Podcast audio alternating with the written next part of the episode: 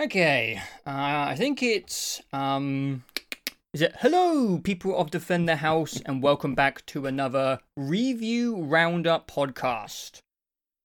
Correct? Let me double check. See, the last time you didn't know how to start Oh, it's the big roundup podcast. Damn it! the big roundup podcast. What did I say? The review roundup? Well, I think I think I nailed it. Yeah, sure. I'll only find out in a week when I edit this. I mean it's hard to remember. These are infrequent. yeah, the last one. Well, the last one went up in June, but that was rev- it went up June 30th, and that was reviewing games from February. Yeah, that one took a while. Um, Yeah, to understandably so. This one, when you're listening to it, people of Defend the House, as Yeah. they say, um, it. it'll be December, which is not bad. Not bad. No. Not a bad turnaround. But when did um, Ragnarok come out officially? In November 9th? November 9th, yeah. Oh, I got Yeah. it. Damn. Not not bad at all. Huh. a Um, month for us is uh, pretty good. Yeah, yeah. Um, and it also. Oh, I just realized I I didn't uh, update some of the description. Anyways, any uh, sorry. Uh, there's a watch next colon title slash link in the description for the episode 13. Uh, Oh my god, I what shambles. Weird to have a year where we did a, a review roundup in f- for February games and then nine months, and then we did one in December.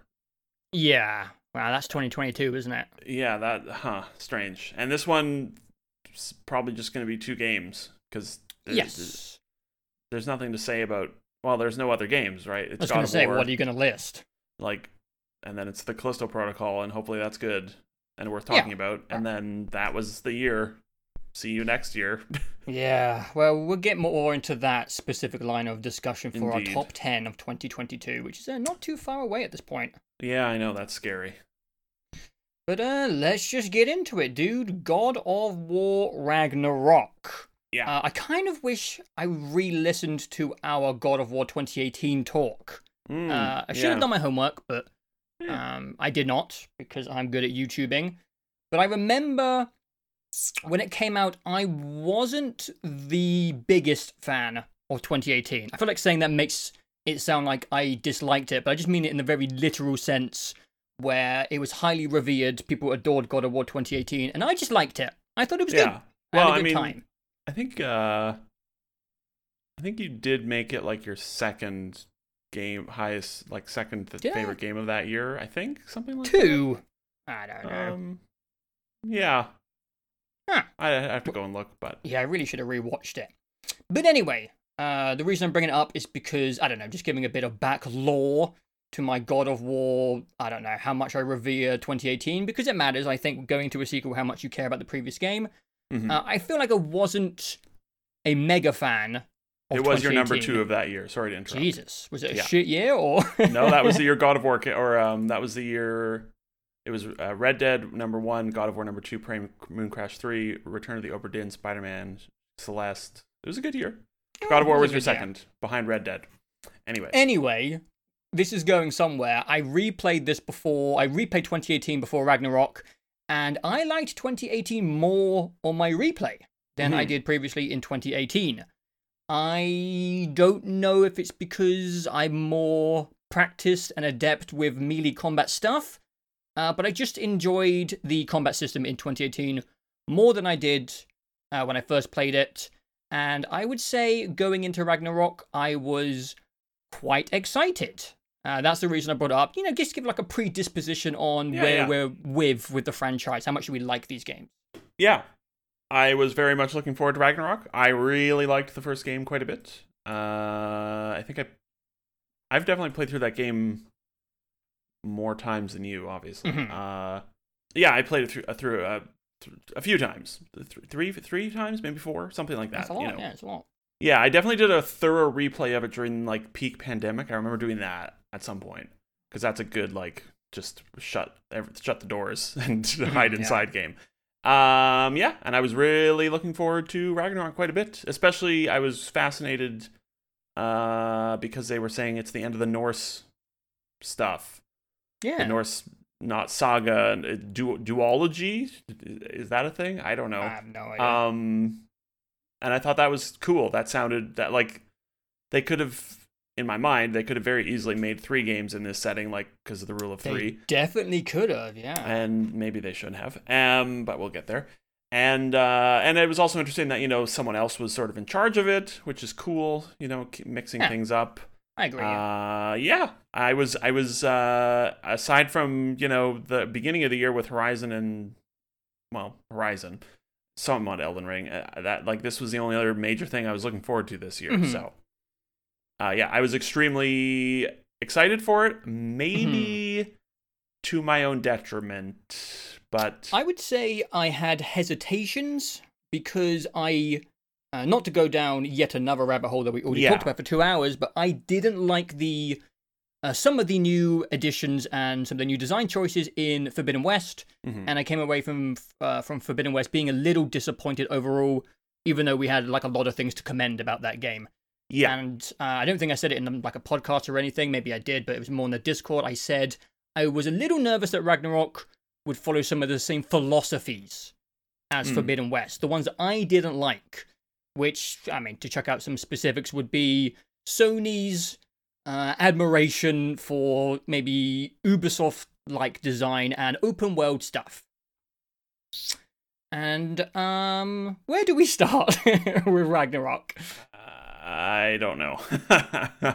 I don't know. Open, yeah, open world games, you know, Horizon, Elden Ring, they're always kind of hard to pick a starting point because I, I still feel weird calling this an open world game personally, even though it yeah, sure. it's like four small zone, you know, medium sized zones. Yeah. It- you know, it, I don't know. It's I'd, always I'd agree. felt I'd agree.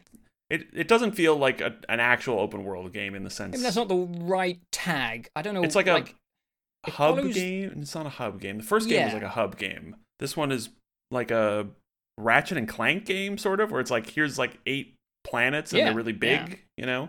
But these like AAA things from Sony Yeah, always yeah. have like a large list of things going on inside. them. Totally. Story, open world, puzzles, combat. Yeah, yeah, and and like you open the map and there's 40 things on it, and yeah, Mhm. there's a lot of storytelling and the com. Yeah, exactly. There's there are many pillars to discuss, and it's hard to s- pick one. Yeah, because again, with these games, they always intertwine as well. Yeah, let's maybe not start with story. How about that? Because that will spiral massively. How about how about? Oh fuck! I don't know, dude. Where do we? Structure, combat. I don't know. I, that's why I broke my notes up here. I, yeah, I've got sure. combat, open world, which Yeah. maybe wasn't the right tag, but you know what I mean, and story. Yeah, Those are my three pillars Mhm. here. yeah. hmm How about Well- combat? I don't know. I think that is a good idea Okay.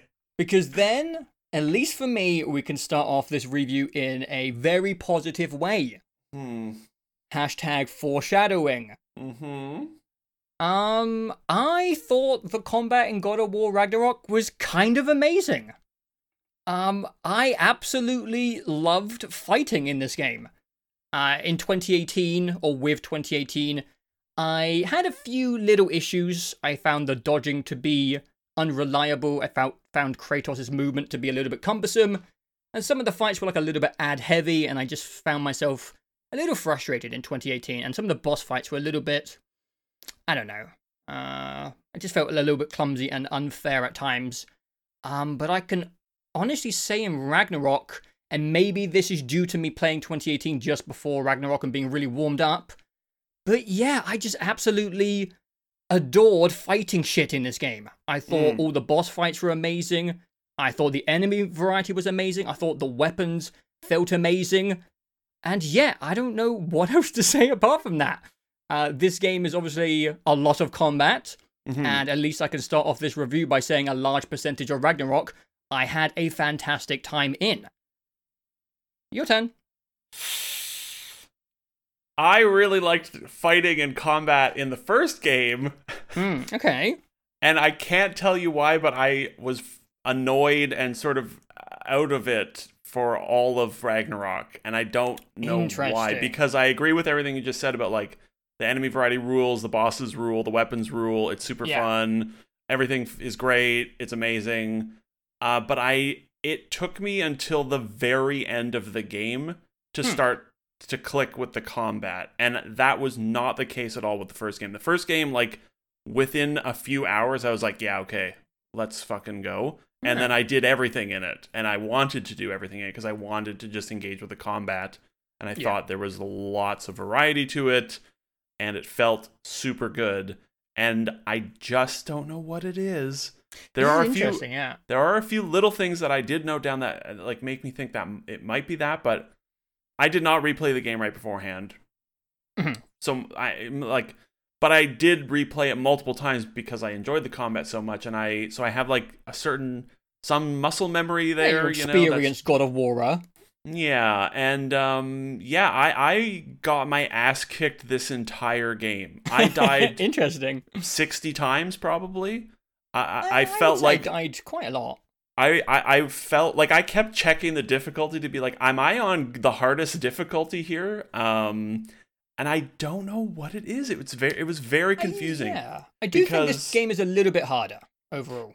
Yeah, and I think some of the changes uh, threw me off, uh, uh, uh, like profoundly, and have been hard to sort of relearn in a way. Mhm. Um, so yeah, I would say the the f- first thing that immediately and sort of made it difficult for me with combat was the charging stuff that they really put a lot of emphasis on Yeah. uh, yeah, at I the beginning of the game. Well, first of all, let me just say I it's frustrating in a game when you have all the skills at the end of the first game and then you go into the second and nothing's changed and you've lost all those skills. Uh, yeah, it's just video game stuff, though, isn't it? Uh, yeah, it is, but it's also one of those things where you're like, come up with new skills, you know? Um, and they have a few new yeah, ones. I mean they're in here. altered. Like the hold R two was altered. Yeah, Hold yeah, R1 and they have, they have. But um, there's one specific one that is sort of indicative of what I mean, where it's like the first skill you have the option to unlock in the first game is R1, R1, R1, R2 combo, right? Mhm. That's the last skill on the skill tree uh, uh, Yeah. in this game, and I, I don't know why. It's very weird. Hmm. Um, because like the entire game, I was like R1, R1, R1, R2, nothing happened. Right, I don't have that skill, and then I got it at the 40 hour mark, you know, and uh, that was very odd. But the charging stuff, they put a lot of emphasis on at the beginning, which is hold the triangle. Yeah. Charge up your axe or your uh, blades with a the elemental, and then you get a couple different attacks. Uh, and that was sort of like felt like how you had to play it early on, as, It's like the main just thing you have to lean on. Yeah. yeah, for quite a while, I found. Um, like a good 10 hours or so, and then you get the stance change stuff, which is unchanged and felt very good. Um, the, the hold the charge, I thought, took way too long. Uh, it's I, I was almost never able to get it off because I would just be like, charge, charge, charge, charge, interrupted. Uh, that's I sort of like blades. The blades are maybe more better in that regard because Yeah. they actually kind of not very powerfully, but they do clip and hit enemies and almost interrupt them sometimes with the charge up as it's spinning around. yeah, you sort of like whirl them in front of you. Yeah. Yeah, I, I I agree. They were, and you can like partially charge the blades much easier than the axe. I think. Yeah, Um, I'd say so. But those are that was just like, I don't know. That's it, that that little thing there is like sort of indicative of all of the combat for me. Where it's just like I I.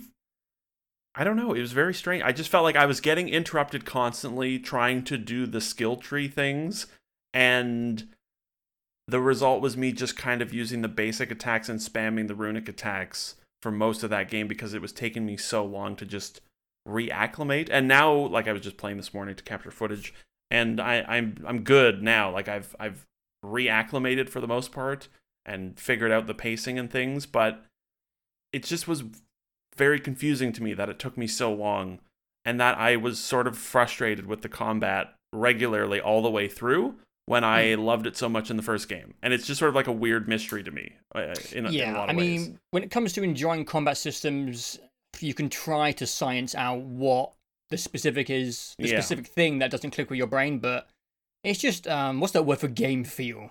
There's a word for it, I can't remember.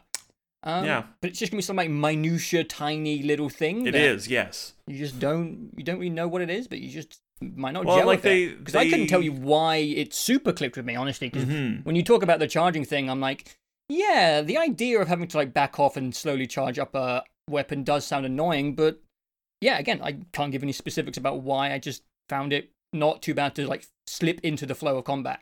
Yeah.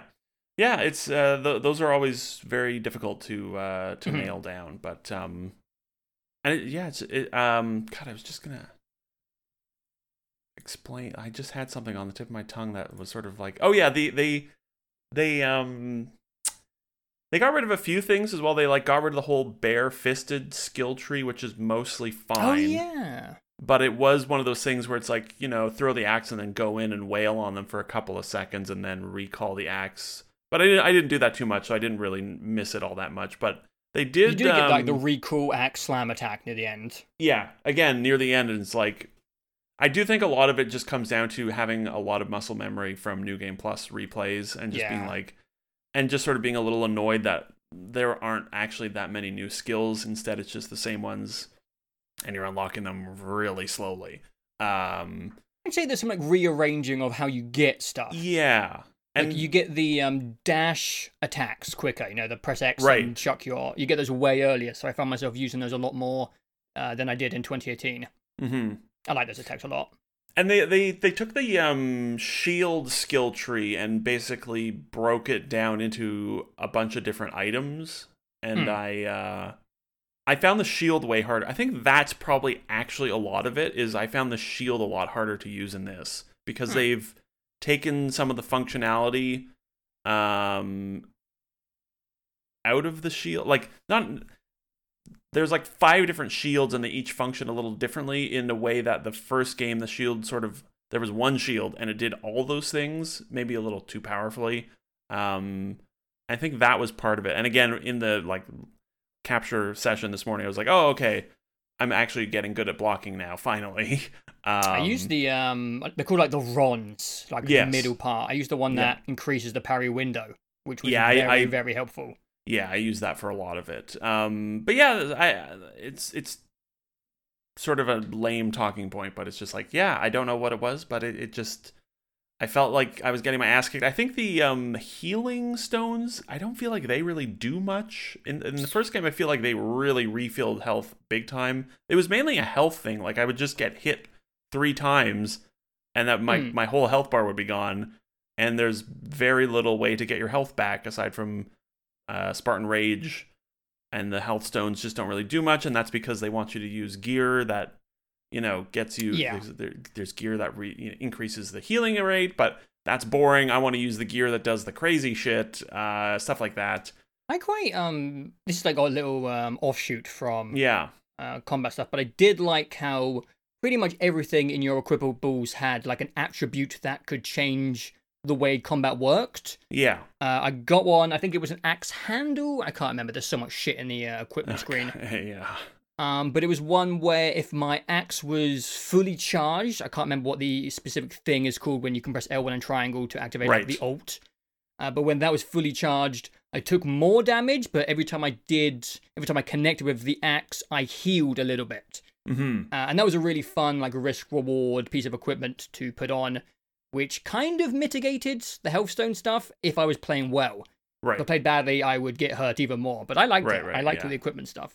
Yeah, yeah. So it's it's the combat for me is one of those things where I'm just like I really look forward to them adding a new game plus so that I can Hmm. just go back through the main story and do me all the combat again with everything and and really focus in on just sort of locking it all in and messing around with the different uh, armor stuff. I, I I just sort of stuck with what was working uh, and didn't experiment with it much. And I also feel like there was not as much axe throwing uh, abilities in the game. I really Yes. liked throwing the axe in the first game a lot. You eventually I got a didn't do that much. That's probably why I didn't think about it. I, I liked. The- I had a specific piece of equipment which buffed my uh, L1R1, the grapple attack with the blades. Mhm, So that was kind of like my longer range, big powerful attack. right. And then you know there's some stuff later on which also makes throwing stuff at enemies Yes, better, and I use that a lot. and it's very good. It uh, again, good, yeah. again, I haven't really like mastered it by any means, but it is cool as fuck for sure. Um, Yeah. Yeah, the first game there was a lot of throwing stuff. You could get like if you headshot an enemy with a throw, it would like buff the axe when you got it back, and then do way more damage on the second throw. Uh, there It's was interesting, I just- I could not get like that into the flow of combat, kind of similar to how you couldn't get the charge weapon yeah mechanic into the flow of combat. I just found it hard to cock back and chuck the axe when people were coming at me, and to Hmm. aim the axe as well. I just I don't know. Yeah, yeah, it's interesting. I, I it's one of those things that like I I probably throw the axe in the first game like sixty percent of the time, seventy percent of the time. Like it's barely in my hands in that first game. Um, because there's even eventually a I don't know what it is. I don't think if it's it's a skill. I don't know. There again, the first game has like seven hundred things that are buffing attacks, but there's eventually one that like when you recall the axe after a throw, it like homes in on enemies and hits them harder on the recall. Um, and I felt like all that stuff was kind of just gone from here, or maybe it's buried in armor stats somewhere. I know there are a few that buff. Uh, Yeah, some stuff is definitely gone. I think Some just of to it- make it feel different, I guess. so it's like one of those things where like my favorite way to play the game was kind of kind of taken out in a lot of ways, Yeah, which is sort or of a bummer. or yeah. debuff bigly big bigly um yeah so anyways that I, I don't know it's it's yeah i sort of am reserving judgment on the combat for a while because i want to do a new game Yeah. plus replay and really figure it all out um but like you said uh like all the boss fights are fucking Oh, awesome so good. Yeah. Uh, and there are a lot more of them in this game, and there's way more variety to them. Yes. That was something the first game suffered from a lot. Like there was Mhm, yes. there was like sure. what three or four big story boss fights in the first troll game, and giant. and then it was the troll guys, and that was it. You know, uh, this game there are certainly some enemy types that you get multiple times. Mhm. Uh, the you know bosses, uh, but they are all. I found all those. They're all better than the troll. That's for sure. The troll is just kind of just like this big sponge that you just hit and he died. You know, it didn't Yeah. feel like you were doing damage to the trolls. Uh, I don't want to say much about the bosses because they're really cool and surprising. Some of them, Yeah, they're really Um, good.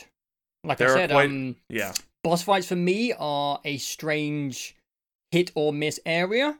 Mm. I don't know if anyone listened to my Elden Ring chat, but I had a lot of issues with Elden Ring boss fights. Mhm. And God of War Ragnarok has my favorite boss fights from a gameplay point of view from the whole year, uh, which I was not surprising because it was one of my issues with 2018.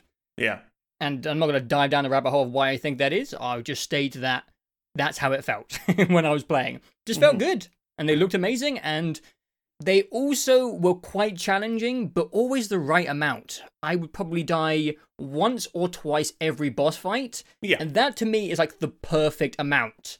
Uh, Yeah, you know, you sometimes you, in. yeah, sometimes you first time a boss fight and it still feels satisfying and fun, but it never got to the point where I was frustrated or it felt like I was dying, you know, like a From Software amount, five, twenty times. I did die to the first Drake probably twenty times, but it's because I was under leveled and being stubborn. First Um, Drake. I don't really the the big guy that bursts out of the wall uh, in in the desert. Uh, the the big dino lad.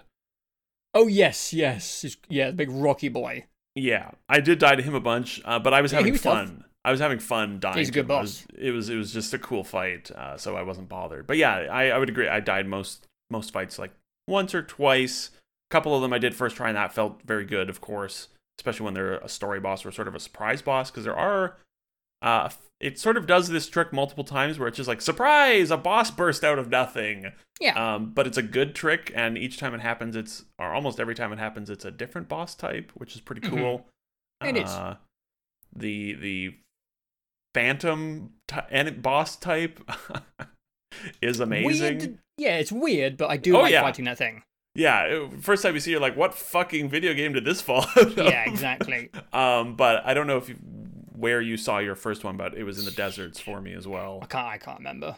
Like I was, I did the Drake fight and then was just like skating skating back to the hub and got and like they just it just pops out of the sand randomly. Yeah, I think I think Um, mine was a story moment. I think. Okay, yeah. So that was like Probably a really good, just you know, what the fucking shit is this thing that popped out of the sand? Uh, lot a lot of good fights. Oh yeah. Not so, maybe less so in the last finale.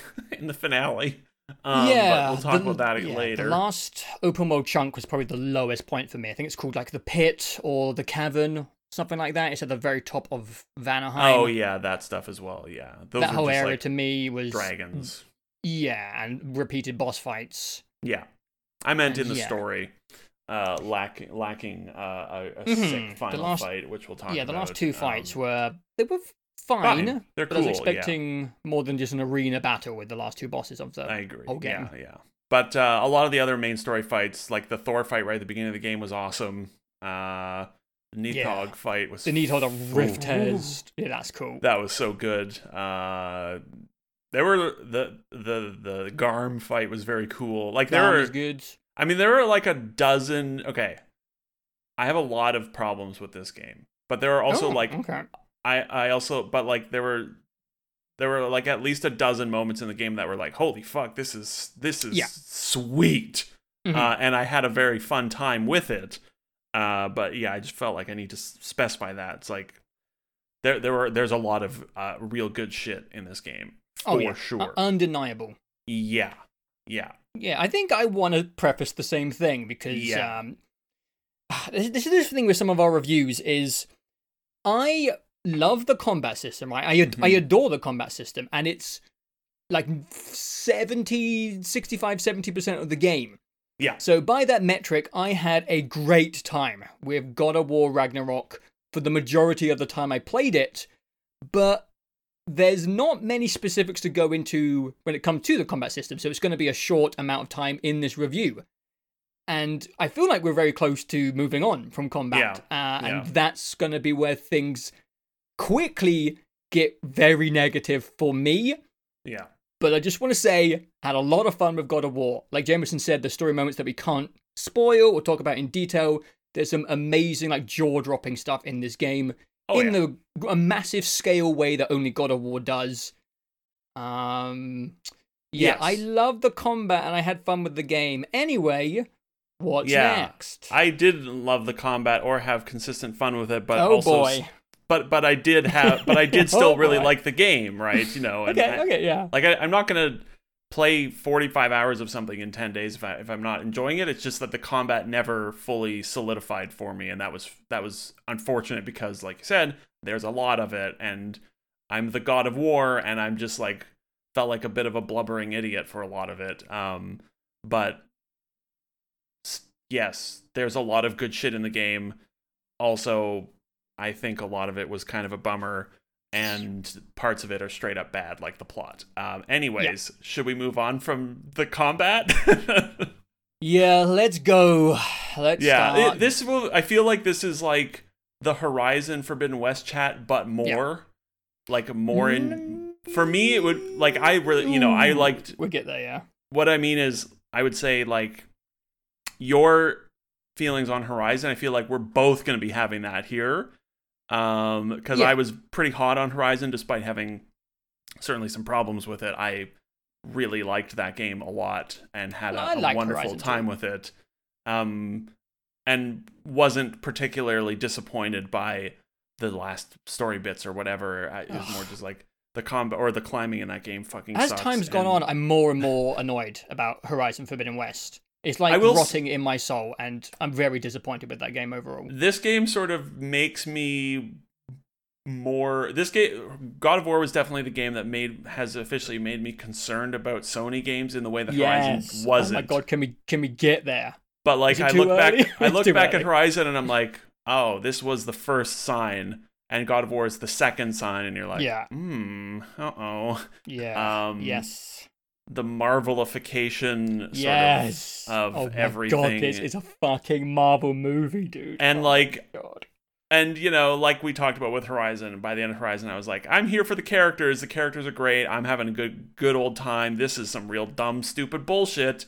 This Mhm. game, I wasn't here for the characters or the world, and there's some real dumb, stupid bullshit that I was also not into, and and also just straight up bad storytelling. But um, Yeah. uh, yeah, I Let's just say the twenty, uh, the top ten games of 2022. The ordering is going to be a little difficult.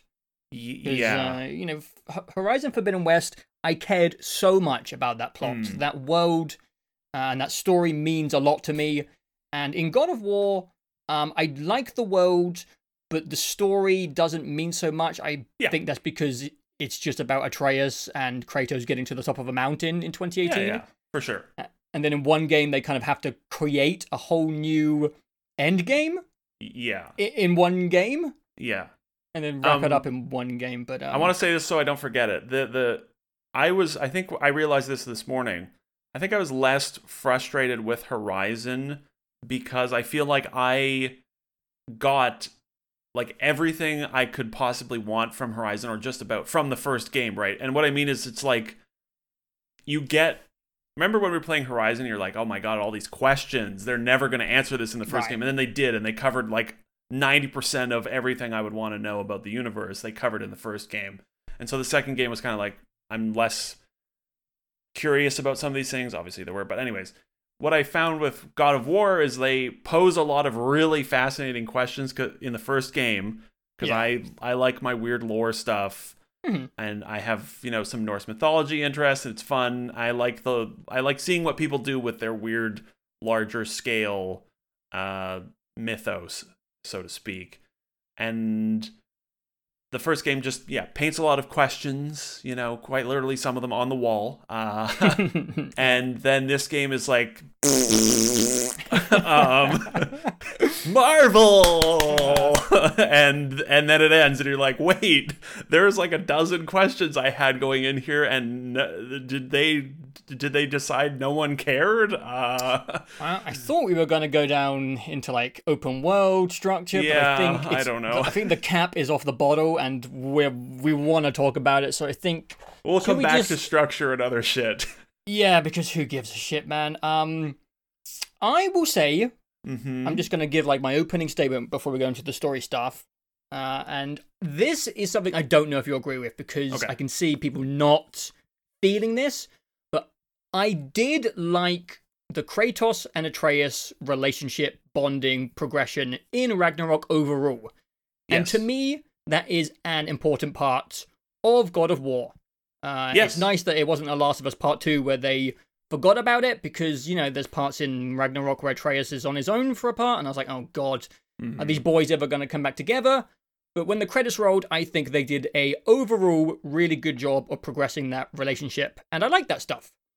i'm glad to hear that because i 100% agree Okay. i think Um. okay yeah. yeah. oh yeah hmm I got okay, more okay. to say. okay okay yeah yeah yeah then we'll come back we'll come back to that okay yeah yeah go ahead sorry Uh, but the story Yeah. in God of War Ragnarok, the events of Ragnarok, um, I thought was rubbish. Uh, I It didn't sucked. like the story in this game whatsoever. I didn't understand what was happening. Uh, I didn't like the array of new characters, and I was highly disappointed by the ending. And I feel like most of it was for nothing. yes A lot of it was wasted, and I don't really understand what happened.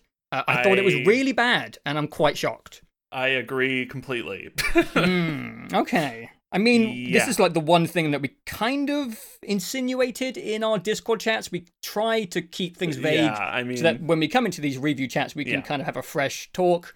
But I like I had to ask questions along the way to you and Andy because I just was so lost about Yeah. what was going on, and I thought maybe you would like it more than me because in 2018 they use uh, the Norse mythology as like a, a compliment, like a crutch, Yes. an inspiration. But there's so much stuff in Ragnarok which just felt nonsensical to me because I knew it was purely mythology based, and I just didn't know like it's the history. though. It's not though. That's the thing. It's, Interesting. I I I reread my Norse mythology like summary book, by, uh, which is a good read. Neil Gaiman, uh, Norse mythology. That's what it's called. Mhm. He goes over like the whole, all the basic like fundamental stories, uh, and I really like having that base knowledge. I was glad to have reread it. You know, they I know who Kvasir is. I know about the wall built on, around Asgard and all these things. That's fun. They don't do anything interesting with Norse mythology in this game. Interesting. Okay. Because there were certain missions in the game where, like, you have to find a moon or something, and then two dogs start flying around in the sky, and I was like, well, maybe Jameson appreciates this. Well, I think it's a bunch of I bullshit. mean, so yeah, like that. I know what that is. That's cool. I, but they don't use it well in the game. Like those are that's Sköll and Hati. They chase the sun Yeah. and moon, and when they catch up to them, Ragnarok happens. But it only in the game. It's like they just do it in Vanaheim for some reason, and yeah, as part of a really like weird puzzle mechanic where the puzzle is you hit a wall and go, oh, I have to backtrack to this pond, and yeah, make noise, Um, and I can go back. and and Heimdall stole the moon somehow. Oh, I have no Heimdall, idea. Okay. I think it was. I, I think it was. I think he was doing that when you were in Helheim. I'm not sure. Um. Uh, sure. anyway, let's backtrack slightly here. Sure, sure, sure. Yeah. And I'll so like yes, I think the Kratos Atreus stuff is really well done here for the Mhm. most part. I mean, it's a little like there are times where they're just sort of like we need to. It's there are times where they just sort of like speed through and force them to do a few things that are a little like eh whatever. But I would say the heart of it is really good all the way through. They were they were for the most part there aren't really any sections in the Kratos Atreus Atreus stuff in this game like the first game had that are sort of just like now Atreus is an, an obnoxious little shit. Uh, Yeah. I just want to fast forward this part. Uh, there wasn't really anything like that in here. I thought, like, Atreus is a teenager.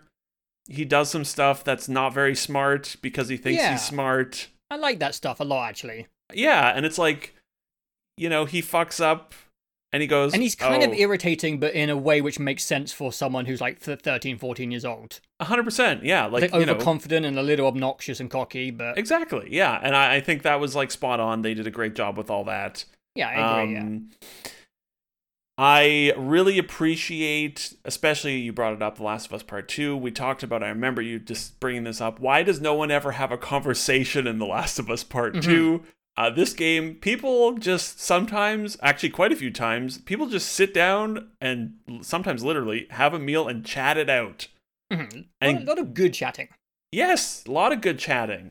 Um, are we in full on? Sp- am I just gonna do like a spoiler section in the middle of the chat? Like, I, don't know where you're going, so depends. I don't you're, know You're either, making this like, video.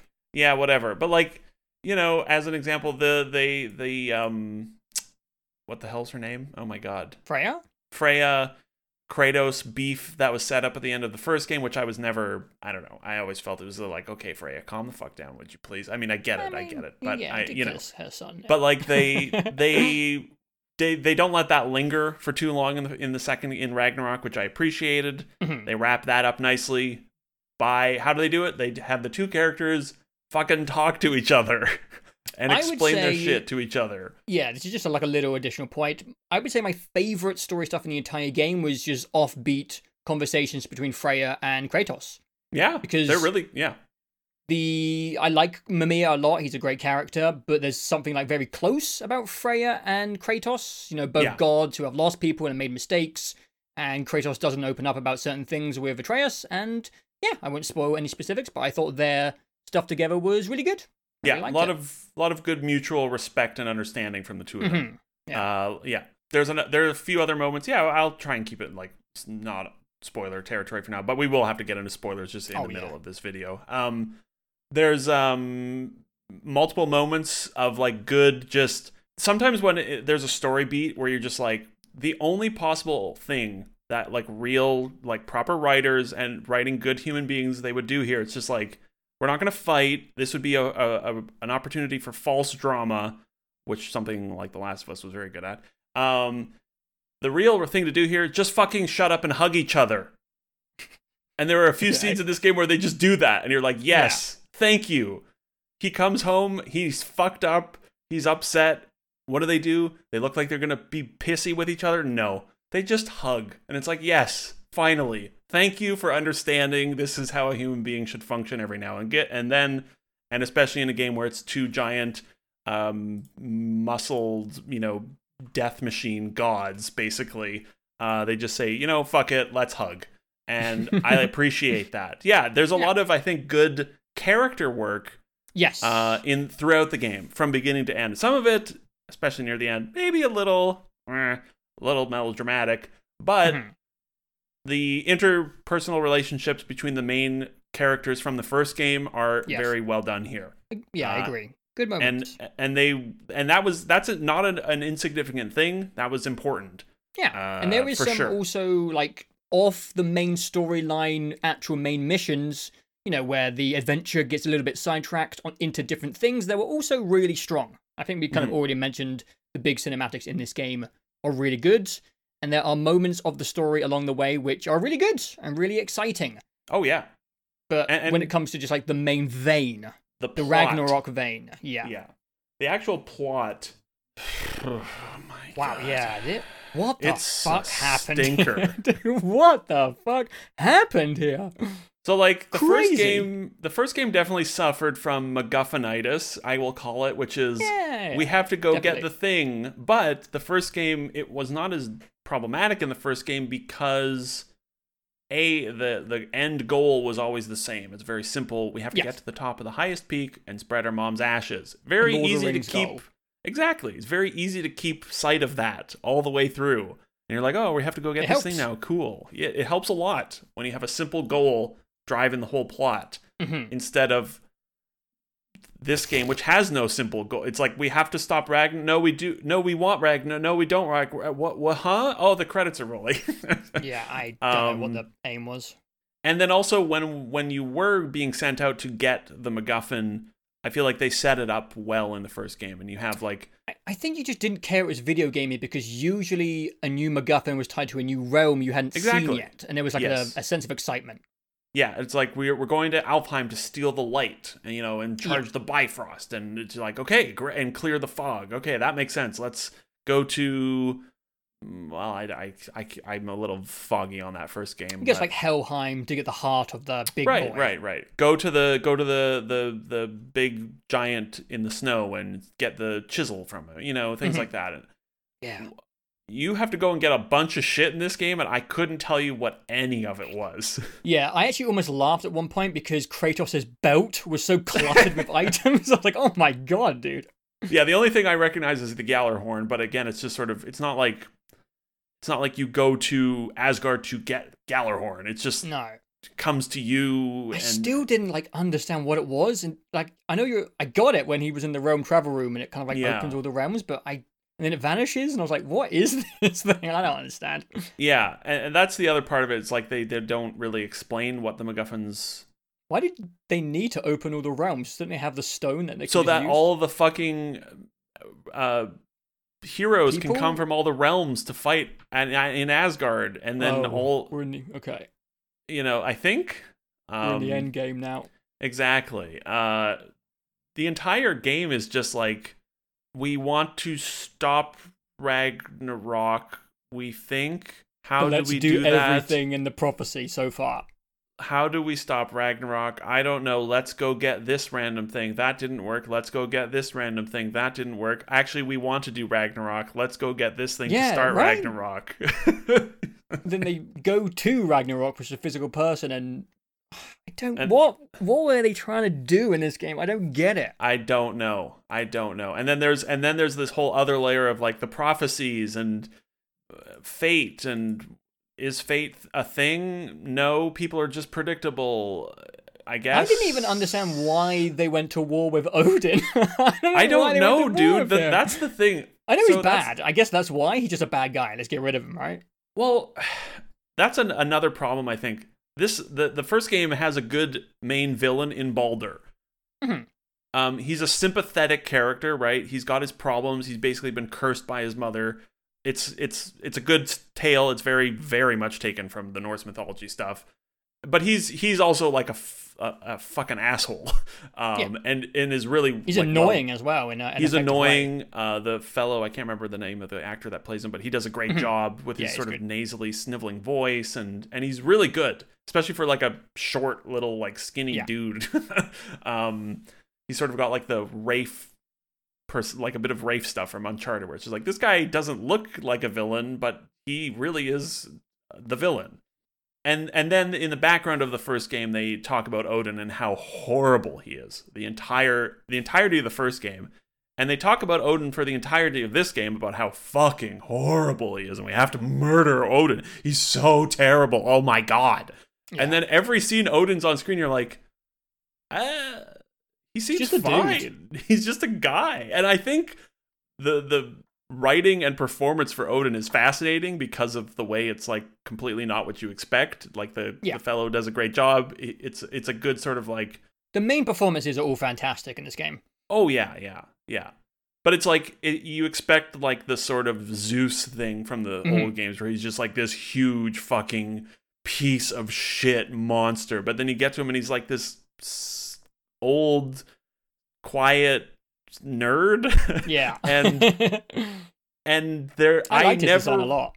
I- he's I think they like it's a it's fantastic. I as soon as he showed up, I was like, oh fuck, it's Odin, and then it's like, oh, oh, this is their idea of Odin. I love it. Mhm. It's great. Yeah, me too. Um, Richard Schiff, that's the fellow, and he he's fantastic um, Mhm. in as Odin, but he's not villainous to me at all. Like nothing he does in the entire No. game is that bad. Like Not until like the very, very end, and then the thing he does is like borderline strange. You're like, oh, uh, I mean, we- we're not in spoiler territory yet, but it was like, what? Okay, yeah, I guess he's a yeah. bad guy.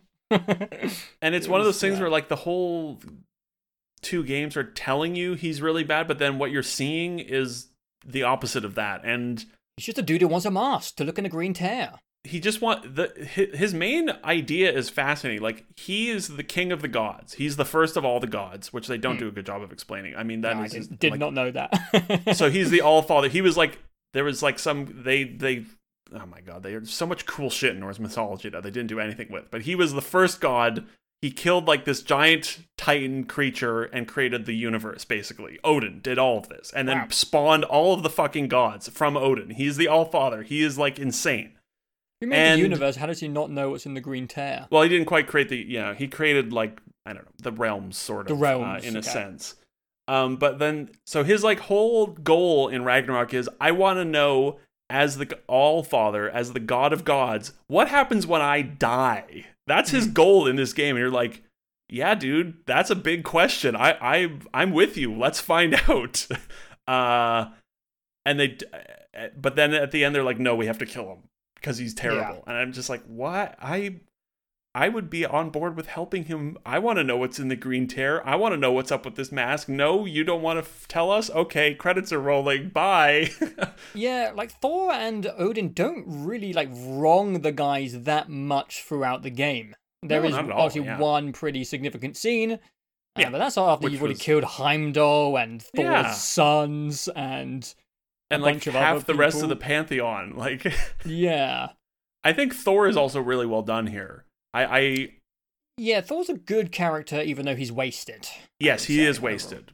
But like there's he's he's like a sad drunk and that's good stuff. And there's a great It scene is. with his daughter where he, she's just like lays into him and she's just like again, good scenes of characters talking like they could have fought but she's just like just come and fucking ask for help, coward.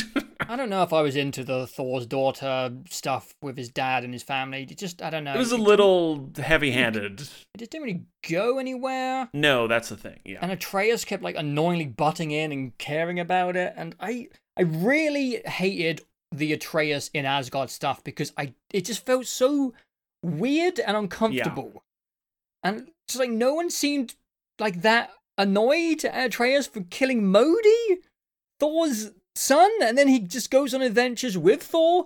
And Well, Thor seems so like apathetic to it, and like just doesn't care. I think it's just I don't think so anyone weird. actually knows that Atreus did kill Modi. Yeah, Atreus knows definitely. that. No, uh, Thor's daughter brings it up at the beginning, like, "Oh, Modi Does was she? a piece of yeah." She's, "Oh, Modi was a piece of work, so we're friends."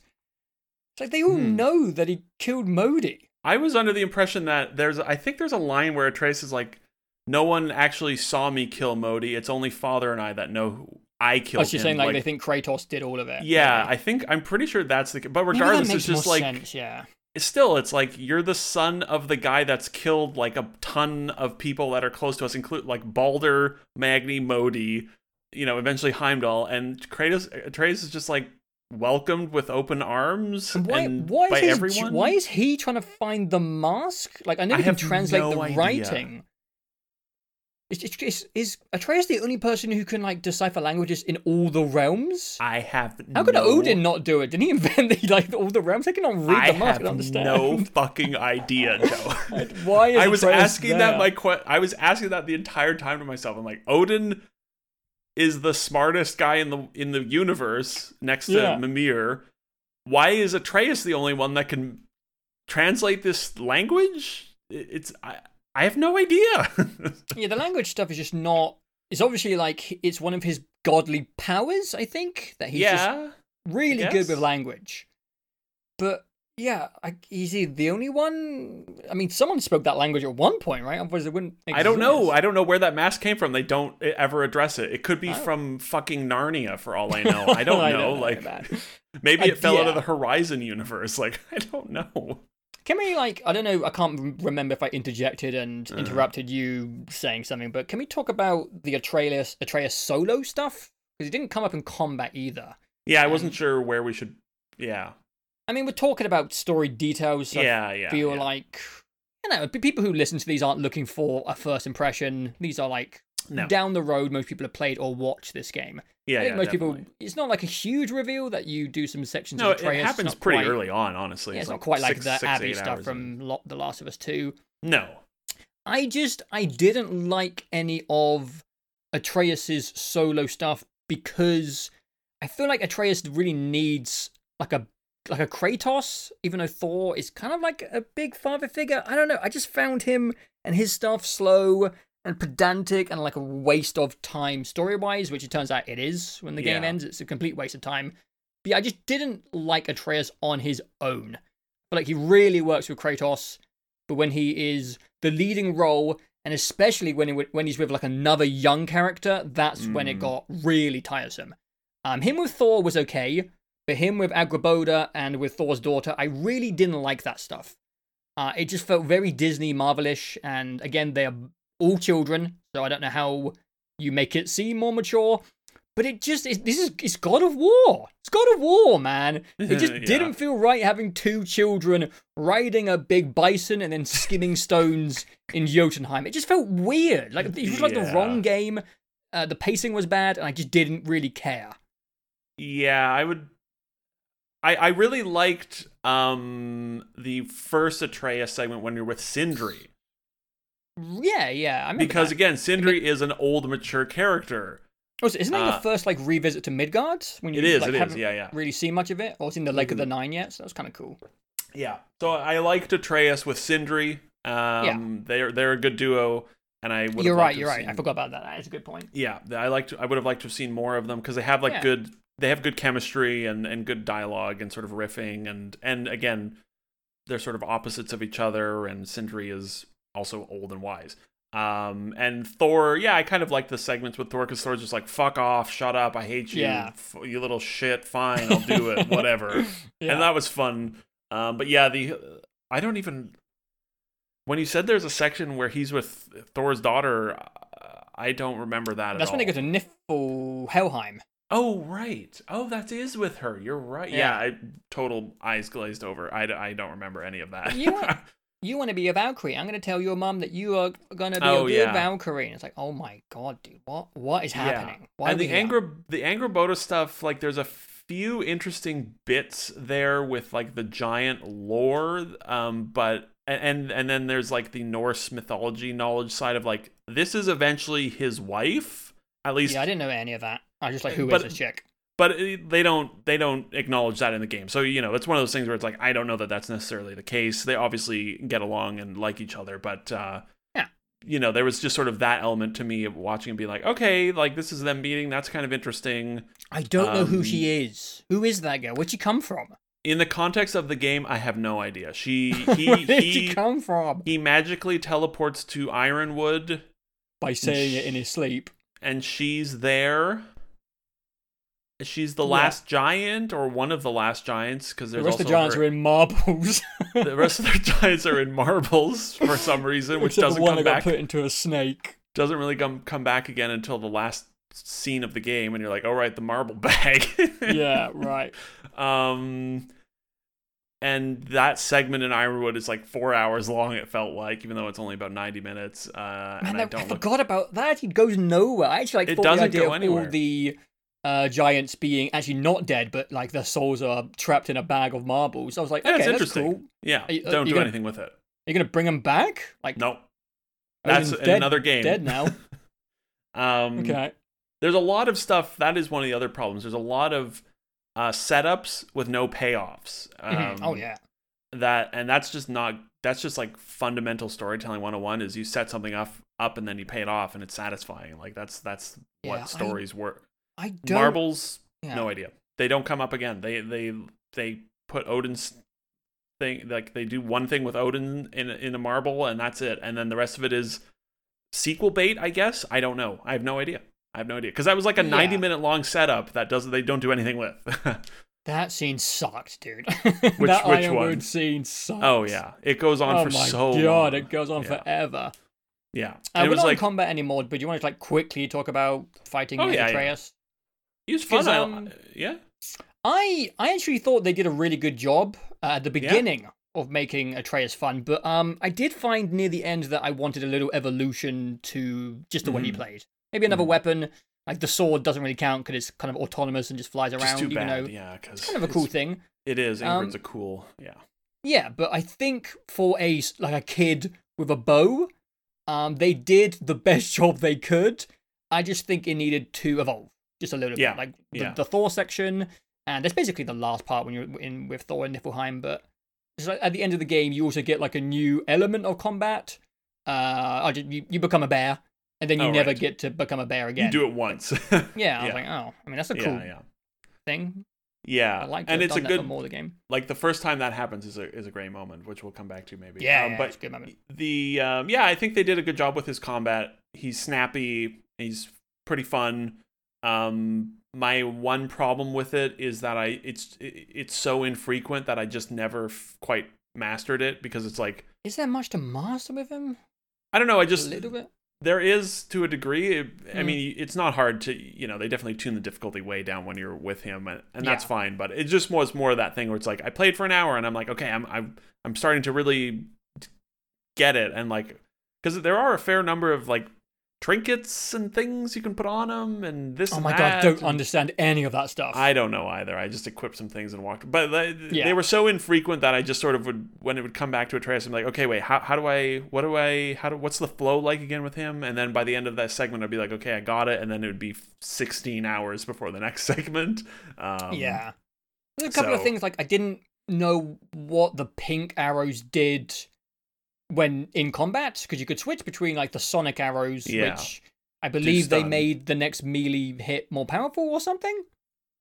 When you're as Atreus. Yeah, the green oh, arrows. Oh, I don't know. Oh yeah, when you're at, when you're as Atreus, like I don't fucking know. I don't know. I then don't- you I pink arrows. I was like, what do these pink arrows do? And then as Thor, it looked like there was a power where you could hold square, but you never like got to activate this like lightning looking thing in the bottom right. So I was like, I don't know, man. I'm just gonna think there's a few bugs like R1. that. The the the final skill tree um, where you can instantly charge uh, the axe and leviathan blades just doesn't work. I Uh, wait. The, yeah, I thought it was just me No, no, no. Yeah. Oh, Andy and I talked about that as well. Yeah, it just doesn't work. It just doesn't work. because the first time I got that power up, I did it first time. I was like, oh, I just Oh, do really? the same timing as the what's it called when you the stance switching. Yeah. I, I went by that timing and it worked. I was like, oh, this is sick. And then I Right. never did it again. I just couldn't make it work. I spent. I looked at that skill very early on, like uh, you know, two hours into the game. I was like, "Oh, sweet, okay, that that'll be Yeah. good to get." And I, I looked forward to it the whole game, and it never. And when I got it, I I experimented with it for both weapons, and I Yeah. it just I just don't think it works, and I don't maybe know what's up too with late. that. I don't know. I couldn't. I, I couldn't don't know. Maybe yeah, maybe it's a really tiny window, but for the final skill tree upgrade, you'd think it would be like, "Let's go, let's rock. This is easy and and powerful to do." But I Yeah. yeah. anyways, um, that was very frustrating. um, yeah, the main story. Um, Uh, yeah. I have more complaints Sure. with it. Yeah, yeah, yeah. Um, for a game that is called God of War Ragnarok, the finale really doesn't rock. Um, wow. You went off for that one. it um it it it's the apocalypse in a game that is all about like crazy scale.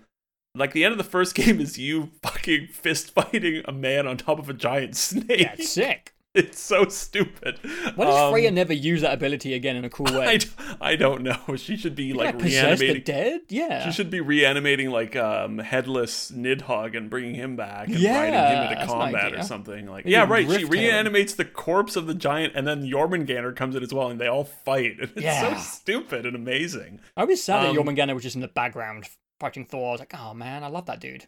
Yeah, so the whole game, I'm like, oh man, they're gonna do some fucking crazy shit with the finale of this game, and then and you go to Sur- and like again, I know Norse mythology. You got to get Surtur to leave Helheim or to leave Muspelheim, and he fucking cleaves Asgard and all that shit. I'm like, okay, cool. And we go to Surtur, and he's like actually kind of interesting. And then you turn him into this giant monster with the best voice sound Yeah. treatment ever put in a video game, and you're like, holy shit, this thing is wow. And then you call upon him, and he's just in the skybox. And then there's a line where he's like, he switched sides. He's crazy Oh, yeah, that was weird.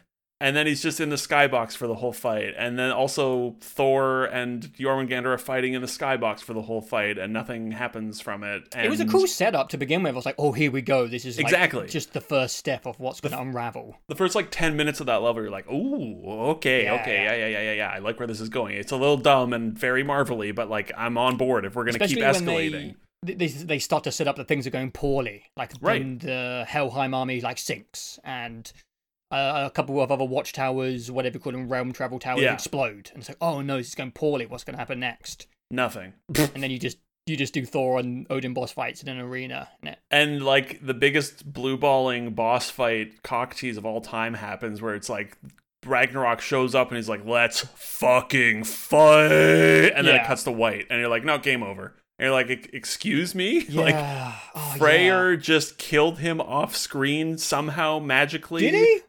I guess so, yeah, because Freyr is dead and Ragnarok is dead, apparently, and Asgard exploded.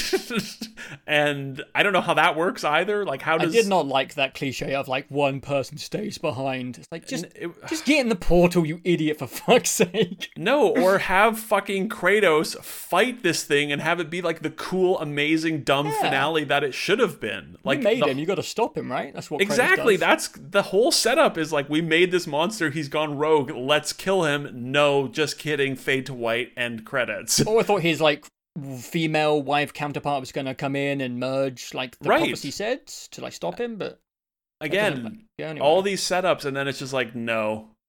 No, it didn't happen. is he still in Asgard? No, he's dead. He's dead. Yes. wow. I, it, they don't say. They just say Freya, Freyr, sorry, not Freya, Freyr, your- killed Ragnarok. Oh, They just I, say I that. missed that. Yeah, it's just a throwaway line. They also have a throwaway line of, oh yeah, Thor hit Jormungandr so hard with Mjolnir that uh, the, the snake Yeah. went back in fucking time, which I knew because they established that in the first game, or they hint Yeah. at it, and that is, Yeah. again, like Norse mythology, very cyclical. And they establish that, like when Ragnarok happens, they fight so fucking hard that the giant snake goes through time. That is in the lore, and and it's just a throwaway line of dialogue after the Hmm. credits have rolled, and you're like, "Excuse me, there's time travel in this game? What? Huh?" Oh, I just Um, randomly remembered something that I want to ask about. Why was Yeah. there the lightning bolt in um, Vanaheim? The Thor and Kratos collision lightning bolt from the sky. Oh, if you the- do if you do all the side quests there, Okay. all the lame fetch quests, Yeah, I missed um, one, I think. Yeah, they they explain that um Faye or th- the wife, the dead wife who Yeah, had Faye. the axe. They she and Thor fought hard there. Oh, They had like a crazy battle long Oh, ago, that's cool. and that's what fucked that whole area up. Yeah. Um yeah, that's where that cuz that's when like Mjolnir and the Leviathan axe like clash. It creates that Ah, okay, frozen cool. lightning thing. Um yeah. that's why that's there. Uh Yeah, so like the finale I I was looking forward to the finale the whole game and, and it just yeah. and it was just like a totally lame it was just totally lame. Um I don't know if I'm in the totally lame camp, but I would I would say disappointing as well. Yeah, yeah. Just like the last two bits where you're past the wall and you're, you know, when you from the from the Thor fight onwards, it was just a little bit like, oh, where's where is everyone? right. What? It's just like it really like um tunnel visions down to you fighting in a courtyard in front of all father's house. Mhm. But eh, there was a Marvel Avengers Endgame war happening. Where's everyone gone? you Right. know, it's Yeah. really quaint and quite small near the end. And Odin's just on his own. Yeah, it's just a, yeah, it was a bit odd, It- detached.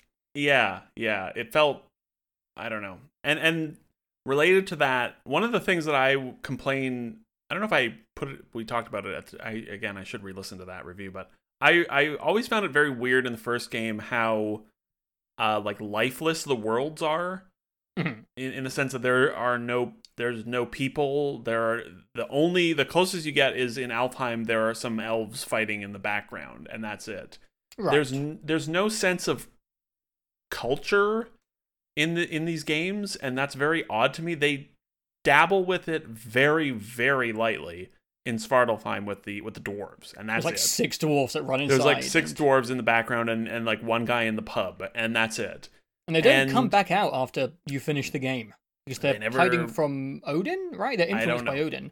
yeah Maybe word hasn't traveled yet. maybe not. The doors may be a little slow. Yeah. So I was sort of hoping they were gonna do more with that, and like pre-release footage, you know, they showed them in Svartalfheim, and they were dwarves, and and I was Yeah. like, oh, this is like a city. Oh fuck, we're actually gonna like see that there is a civilization here, and not just Kratos and Atreus and a bunch of dead things. You know. It's such a cool moment as well when you pull up and the alarms go off. Like, Yeah, oh, this is yeah. life. Um, and then they never do anything with it, and all the realms are completely dead and empty, and that's Yeah. And then and then the weirdest parts happen, which is at the end of the game, they're like, "We've got to go gather allies," and I'm like, "Who? What? Are there people in this universe? Like, I have Yeah. no idea still because yeah. Freya's like, I'm going to Vanaheim to get the allies. And I'm like, do you mean like the guy with the big dog?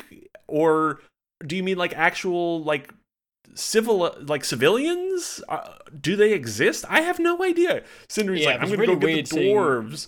It was We're weird gonna- like the Midgardians on the wall in the Right. end sequence. It's like there's people there. Just like there are people. people. they're just like living and they're just like farming. And it's like, wh- wh- where are these people? I- It In does, yeah, this game does feel a bit Star Wars with like six people in the universe. Yeah, and and it's like we're gonna go get the dwarves, and I'm like, okay, I I have seen a few dwarves, so they at least exist. Or it's like we're gonna go gather the armies of hell somehow. We just do that off screen, doesn't matter. We got them, no problem. Um, and so they just like have this weird setup of like, yeah, we gotta go get everyone, and I'm like. Who is everyone? Like there are six people in this whole universe. Like what's Yeah. like like oh, huh? Yeah. And then and then Sindri shows up. He's like, "I they didn't come. Fuck you." And then that then no, like, he he says no more dwarfs are dying for this. It's like what were, what were you doing then? right. So what did you do for like a week or whatever, or a day or an hour? Yeah. And then Freya's like, "We got allies, and and we got the Dark Elves, and the Dark Elves fucking have a peace treaty and reunite off camera." And you're like, "What? Huh?" Like, They really what? like Freya. Oh God, it was so bizarre because like. Mhm. I, I appreciate uh, not to just go to Horizon again, but like the the setup for Horizon Three is like we got to get everyone together, and like that'll actually be even if the who knows you know how it's executed, but even if like the the reason they have to get together is stupid, like I know we're gonna travel around and meet lots of people, right? And because they're like Horizon has living like civil civilization Yeah. exists there, um, and this game they just like do an entire like six hours worth of plot off camera in 30 seconds and you're like it's it's just it felt so disconnected to me it felt like they just wanted to do their avengers endgame moment Oh, but yeah. they didn't have the world for it at all because there are no people in the world and there's no stakes for it maybe this should this story just doesn't work in one game. Maybe it just isn't. It's like a rushed Justice League type thing where it it's, fe- it's it felt like it yeah. And they're all fighting together at the end, but it hasn't really built upon this. Yeah, I don't know. yeah it was very very strange. Hmm uh, because they, like there's so much passion from some of the main cast of like we have to protect what's ours in this world and I, and I'm just playing it like I don't give a fuck. Everyone's dead. Like what I also, Midgard- as yeah, like- someone who just doesn't know Norse mythology, I still didn't really know what Ragnarok was except for a war. right well yeah oh that that yeah okay that's probably a problem that they didn't establish that very well for non-experts because Ragnarok is Yeah. the end of the it's the apocalypse it's the end of the universe like Yeah, I didn't understand that part. They showed like there's a lot of um I don't know what you call this prophecy wooden Yeah. tablet things that you open. Yeah. They showed those with big battles and stuff, but I didn't understand the stakes or what to do about it. Yeah, I just didn't really understand a lot about Ragnarok. Maybe that's on me for not no, listening. I no. don't know. I, I I think you're right in that it's just like they are presuming everyone knows that it's just means the, the end of the I, I don't know yeah because in The reality is like in the lore, like the real Norse lore, I'm pretty sure it's like everyone battles, basically everything dies, and it's a t- it's a it's the way for the universe to be reborn, essentially. Okay, well, we've already gone into spoiler stuff mildly, but let's just really dive in. Yeah, yeah. Please. Why why doesn't Ragnarok happen? What Um, was this all for? Why was the prophecy wrong? What happened here? I don't get it. What was this game about? Why was there so much prophecy about Ragnarok when it's just Odin and Freya, Kratos, and Atreus fighting in a basement? I don't. What was I don't know. What I- is Ragnarok? I don't get it. I don't know. In the context of the Don't game, I it. don't know. I don't get it, man. Um, What was the point of the mask and the green tear? I don't know. There was no point. Yeah, That's the point, man. For the pursuit of infinite knowledge is pointless. Um, Yeah. just making the whole game be about ch- this mask thing and then just doing nothing with it is just like it's just so frustrating Yeah, it was.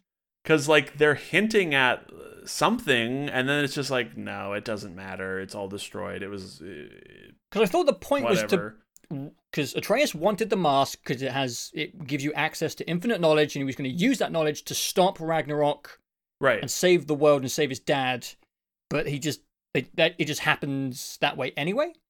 right right without having to do anything with the mask And then there was like one throwaway short line about Frey, not Freya, um, Faye breaking, like destroying one of the physical prophecies in Jotunheim, so they made their own path. But I didn't know what prophecy they were talking about because I thought they saw all of the prophecies.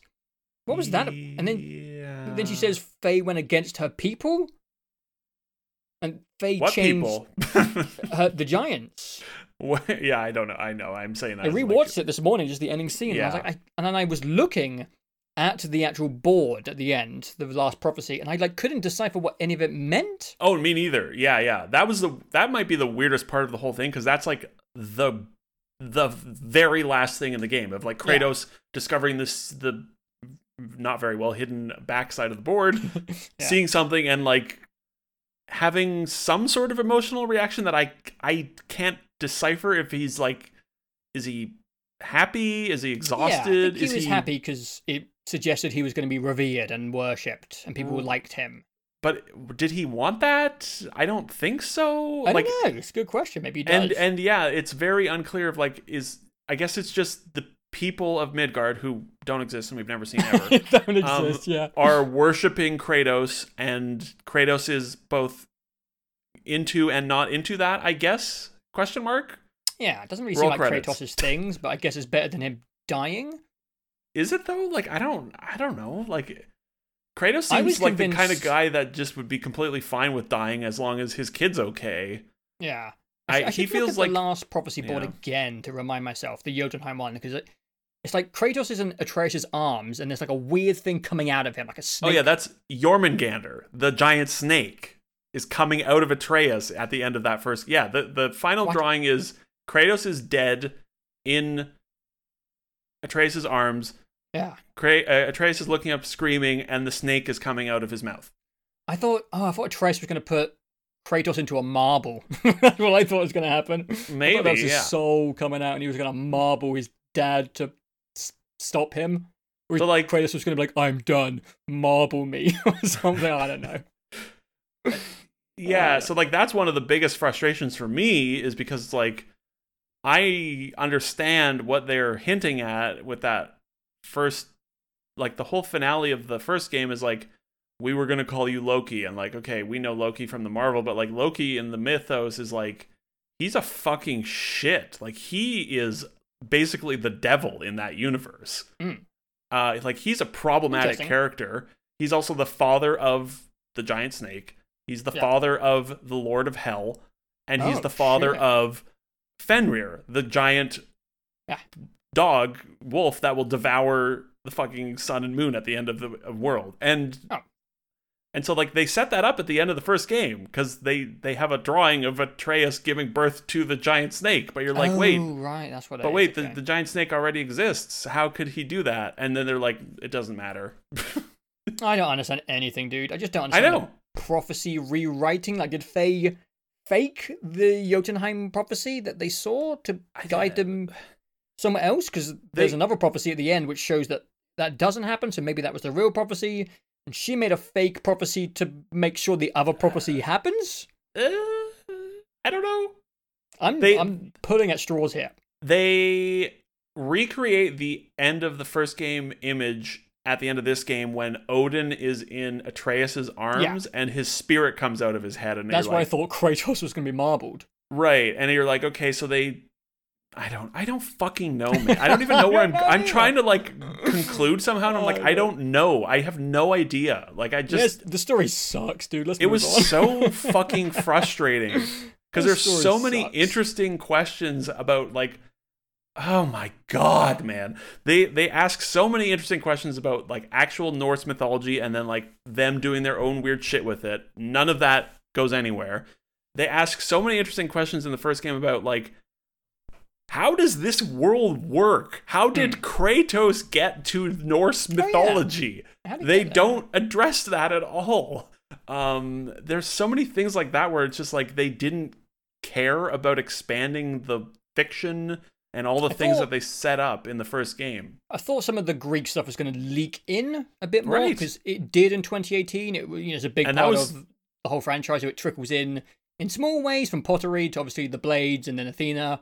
But there is That was some of the best really stuff in the first game as well, right? Yeah, Like, I mean, you can say it's fan fiction, but it's it's so But much it's- a big part of the franchise that it makes sense to be there somewhere. yeah, and it was fascinating because you're like, wait, this is the same character. How did he mm-hmm. get here? How how like he sees Zeus when he goes to hell. He Right. sees Oh, yeah, yeah, right, yeah. Athena when he goes to get the blaze. You're like, how? Why? Like, what is this like? Why is this world u- like this universe leaking into the? I don't know. I have no idea. I have no idea. yeah, I Um, think there was like a a shadow from his past, and maybe it faded. Maybe it was just in his head, but, like- monstrous. Yeah. Yeah, but also like this dude from Greek mythology is now in the Norse mythology world, and I don't know how Mhm. that works. I have no idea how that works, I, uh, and I was don't definitely seem to give expecting a some sort of crossover. I don't know what I was looking for, but it just Yeah. feels like I don't know. It just feels like there should be right. There's six Greek games, Yeah, PSP ones, a and shitload of them. yeah. Uh, how do we conclude this story chunk, dude? Because we could. Uh, This is like turning into a Last of Us Two video. I don't know. It was very frustrating uh, because I felt like that I was waiting for the whole game to go somewhere, and it never Yeah. did. And I, I, I was extremely disappointed by the general story and mythos stuff in here. I, I Mhm. think the main plot is poopy. I think Yeah. the mythos stuff they just it's just like they just said, nah, no one cares about that shit. Let's erase it. Who cares? Moving on. And I think there's some decent character stuff in, in here, but when when the character stuff feels in service of like kind of nothing, it it's harder to appreciate. I I think. Um, yeah, I know what you're saying because Yeah. like it's complicated because like we said at the beginning of the story chunk i i really did like kratos' and atreus' journey Mhm. i found it hard to get used to soft kratos to begin with um i understand there's been five four years between not just the release of the games but like the narrative so obviously things have changed with kratos he's not the same grizzled man he was in 2018 but i did find it really strange just how soft he was but i do think by the end of the game that actually pays off well yes. um, yeah. I don't know if I liked all of the Faye dream sequences. I but again, they're part of that yeah. Naughty Dog slow walking yeah. narrative exposition But stuff. they actually pay off, right? I like the small moment where he Yeah. says he was wrong and that you should open your heart and not close your heart. It was like a nice Yeah. two game setup, which I I, li- I like that. Um, there's some good character moments. There's some good um, what do- what what do you call like when they go to Helheim and Garm's there? These like spin off mini adventures, Side adventures, yeah. The side adventures, there's some really great stuff in there. There's some Oh, great yeah. favors and missions and character moments. Um, but yeah, the main thread that keeps the game together, uh, ironically falls apart, and I was confused, and I Mhm. was just looking for motivation to why we were doing anything. And near the end, it seems like they're setting up a motivation, and then it doesn't pay off. And yeah, it's bizarrely bad. Yeah. Uh, I this is. Santa Monica. They're a talented studio, and I cared a lot about where this story went. Um, yeah, and I can't say anything except for I think it was bad. Yeah. uh, which is not something I thought I was gonna say. Even like 10 hours into the game, I didn't think that's where I was gonna end up. Uh, and yeah, it is a huge disappointment to me. And that sucks. I'd say. Yeah, yeah. I- the equivalent for me would be like getting through half. It would be like I'm playing Horizon, and then they set up at the end of the first Horizon. They're like, "We're going to explain everything that happened in the past in Game Two. You know, and you're like, Great, yeah, at least okay, Forbidden and- West is like a it's a it's a direct sequel which you could almost snip off with a pair of scissors if you really wanted And- to. yeah, and and you know, and the reality is Horizon. We actually got all that exploration. I feel like this game, the first game, was like we're we're setting up all these fascinating things, and then and and then they just don't do anything with any of it in the second Yeah. game, and I found that extremely frustrating. On top of the fact that yeah, just their the main plot is just very confused. It's just a very messy, weird, uh, Marvel clusterfuck, and Yeah. and it's a shame because there are a lot of really great individual moments throughout. Sony just needs to trim the fat some of the times, I think, in some of their games. I think they also just need to like it's I understand why a lot of devs are chasing the Marvel thing for multiple reasons. A, it's very marketable and sellable and people like it. Like a lot of people are liking the story here uh, because it seems complicated and deep, but it's not. It's a jumbled mess. Um, Do people like the story? I haven't really like looked at of yeah reviews. yeah yeah from it, it there's definitely a lot of people that are like this was a this was not good and then there's the like i feel like from what i've seen and where i've been looking it's like this is the best game story of all time or it's where they're like us where it's like what the fuck um anyways yeah it's made more frustrating by the quality of some of the other stuff in there The yeah. good character moments there's like the whole Fenrir thing is a just a mwah, So good, perfect yeah. little payoff. Like that's good shit, right? Um, I I, I liked Softy uh, Softy Kratos. He just looks so old and exhausted, and and he's like, "Fuck it, man. I've been broken down so much. I'm just." I'm gonna be nice now. I give up. Yeah. That's that's him giving up as being nice, which is like refreshing Hashtag instead be of better. Exactly. Instead of The Last of Us, like, I give up, I'm going to slit everyone's throats. And It's like, no. yeah, it is a counter to The Last of Us. It yeah. is, it is. And I really appreciated a lot of the story beats there. Um, but yeah, the uh, it, I Kratos is so good, man. He's just such a good character. he is. They I, I still can't believe that you can say that because he was so like just shitty in the old Mhm. games, and they turned like they did such a good self-analysis of that character Of with the regret and mistakes and Yeah, and I think like the two games fit really nicely together when it comes to the Kratos and Atreus stuff. yeah, I agree. Um, but the overall world was a huge letdown, and yeah, I, I ended the game and I was just like the Pablo Escobar meme of just like staring out the windows, like what the fuck? like just I'm I'm just like so I feel so. It left me feeling so cold on the whole thing. Like I, and it even sort of like sours me on the first game as well because at the moment a lot of stuff has just been like brushed aside and and I think they have a lot of ways for them to keep expanding this world and of course they're going to because these games sell like crazy and you know they'll probably I don't know maybe they'll do like an Atreus game or I don't know where they're gonna No, no, I don't no. I don't know I don't know where they no go One wants that. that's also the weird thing I don't know where they go next because they're obviously gonna go somewhere because Atreus is getting the giants back, and and I don't know like uh, yeah, I don't know. I appreciate not having like this insane sequel bait setup, but also being so confused that and disengaged that you're like, I don't, I don't know or really Hmm. care where we go next is uh, Yeah. disappointing because I was like, I was expecting to know where we're gonna go next and and have a Yeah, good understanding. Obviously like the whole community is very excited about the prospect and the rumors of uh, new mythology going forward, and it would have been nice just to have like a little twinkle of that, you know, a little suggestion. Yeah, yeah. Like, let's And get I- the fuck out of here. Ragnarok ruined everything. Let's go Right. to let's go to Egypt. Egypt. Yeah. you know that's always been like the the sort of throwaway you know guess or p- thing that people want which would make sense because there's a lot of crazy god stuff in Yeah. egyptology um but uh it's so frustrating and like i say i want to do a main story replay for the combat but like i don't want to do a main re- story replay for the story like no, me neither. Yeah. uh are they gonna I, I don't know maybe there's gonna be like a 30 hour DLC next fall that just like makes the whole game better. I don't Maybe. know. I don't Maybe. know. Yeah. It, I mean, yeah. So it's um unfortunate. It is Yeah, unfortunate because because there is so much good stuff on the journey through the story that it, it's it's the worst thing is when you okay the worst okay the best thing in a game is when you go into it uh, expecting or not expecting anything the best thing is when you get surprised by a game and you're like i don't know where this game's going to go and then the game goes much further than you Mhm. thought like horizon Yeah. the first game the worst thing is when you go into a game and you're like ooh i wonder where this is going to go and it goes backwards or nowhere and you're just like Yeah. and it lets you down that's Yeah. the most frustrating stuff and that was what i felt Yeah. throughout all this game not just story wise either uh Oh boy. Here we because go. the structure of this game is exhausting. Structure, take it away. Um, this is like a section which, uh, you know, I'm interested to see what you feel about it because I would say if combat I feel extremely positive about and story I feel negatively about, I would say the structure of the game is something I'm just mostly middling on.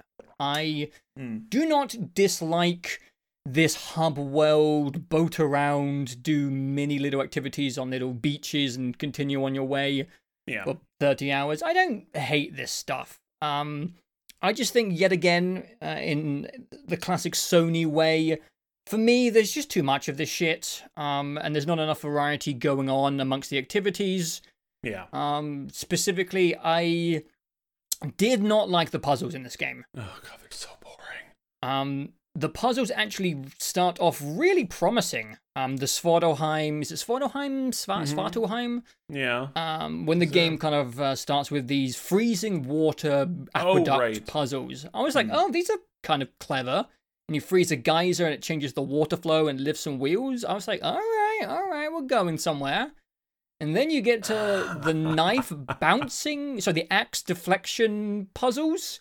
And I was like, these are weird. Like, this is not how physics works. And I feel like I'm just dragging my cursor around, waiting for this line to go blue or purple, whichever was the correct color to say you're good to go. And it just felt yeah. unintuitive. And I didn't feel like I was solving a puzzle. I was just looking around at this pad of Yeah. crystal and hoping that I got it right. And then we got to the pink bubble puzzles. Oh my god, dude, I fucking hate the pink puzzle uh, bubble puzzles. They're so bad. It just well, I don't know what they were thinking with these pink bubbles because they're not So fun. bad. They're annoying to lay out, and mechanically, I just fucking don't. tell. Oh I don't know, like, th- there's no depth perception, so I don't No. know if they're like connected. I don't know how much these bubbles have to overlap for the sometimes- blades to explode them. Sometimes they just disappear as well. Like Right. And then if you get, I didn't know this. Uh, Andy told us last night that there is Yeah, no apparently a controller button prompt to get rid of them, but I didn't know there was a way to reset these bubbles. So every time I got Yeah. one wrong, I had to replace all of them around, kind of like an Wait the Elden Ring map marker mechanic. yeah. And oh, I'm waiting for the arrows to cool down as well. Oh my oh god. my god. I didn't This even know that you could shoot it multiple times to make the thing bigger. So the Oh first like boy. eight of those puzzles, I was just like, I was like screaming at my television. Yeah. And then so and then they finally chimed in with a useful tip. And they said, "Did you know you can shoot the thing?" And I'm like, "Wow, Freya! Finally, you gave me something useful instead of just solve the puzzle by doing this. You fucking moron!" But Um, weirdly, the water puzzles, the deflection puzzles, they all kind of vanish, and you're just left with the pink bubble yeah. puzzles. And then the old school fucking look around the environment for three things puzzles, which I can't stand anymore, dude. I'm so sick of standing there as the god of war and looking around for three torches. Ding Please dong. stop me looking for three bells and three torches and three things to put the other weapon in. I don't want to look around environments anymore. I want to move and I want to fight stuff. There's so many of these fucking look around the environment puzzles, dude, and it drove yeah. me insane. Yeah, drove me I feel like there's way more of those of Way just like more, the all the game's just- side stuff in this. I guess because there's way more realms, right? Yeah. Oh, Yeah. those puzzles are so annoying. I, I they're also just like so brain dead easy. Every single puzzle in the game is so and, easy. and they're tied to the apples and the horns, which are powerful. I so you're just know, like, yeah. oh my god. Again, this is another reason why I look forward to New Game Plus, so I don't have to do any of that shit. yeah. Um, I enjoyed it in the first game. Uh, again, They're quite was, minimal in the first game. they feel appropriately play like spaced out. Yeah, all, I actually Um, found the Ragnarok ones to be quite obnoxious to find, like more challenging. Yeah. Especially, also Odin's ravens are more obnoxious as well. And yeah, it just the balance wasn't there. There was too many of them, and I just found them super frustrating and like pace wise not good. Yeah, there's a lot of like there's some of those find the three ones that you have to use the uh the- and it's like you have to hit it with a thing and the the thing you're looking for is like a, a little tiny like one inch tall totem and i'm just like yeah. my my my nose i'm like where the fuck i'm uh, i'm right up on my tv like am i missing it where is this thing i can't see I, it Yeah, I gave up Uh, quite a few of them. I will say. I just, yeah. I just walked away. Yeah. Um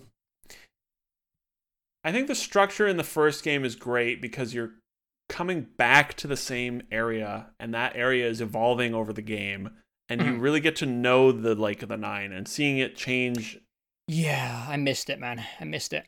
yeah, having it just become like there's n- seven places you can just go uh, and do There's no these home. things. There's no There's no- Yeah. The entire first game is so cohesive. Like every part of it fits together so well. Like Mhm. every side story is like loosely a parable about father and son relationships. Every mission ends with you returning to Midgard.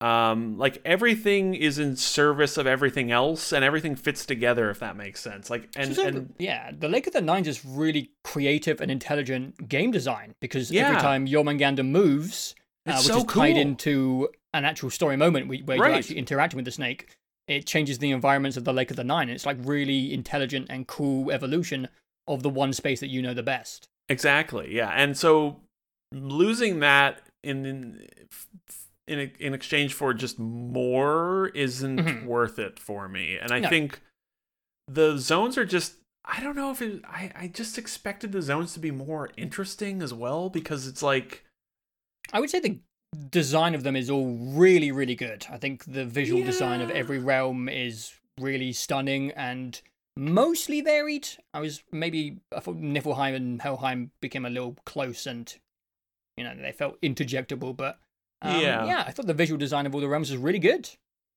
It is, it is, it is. Yeah, I was just I think much like the story stuff there, I was definitely after the first game that I you know, sort of like I felt like they could they had a lot of room to grow with their side stuff and I was definitely disappointed by just Mhm. how much this is 100% identical yeah, to the it first really game. is. Just switching Valkyries for Berserkers and Right. And like and what what else is in the side stuff? all the same collectible type things. Actually, there's less collectibles, but that, I mean that's fine. Whatever.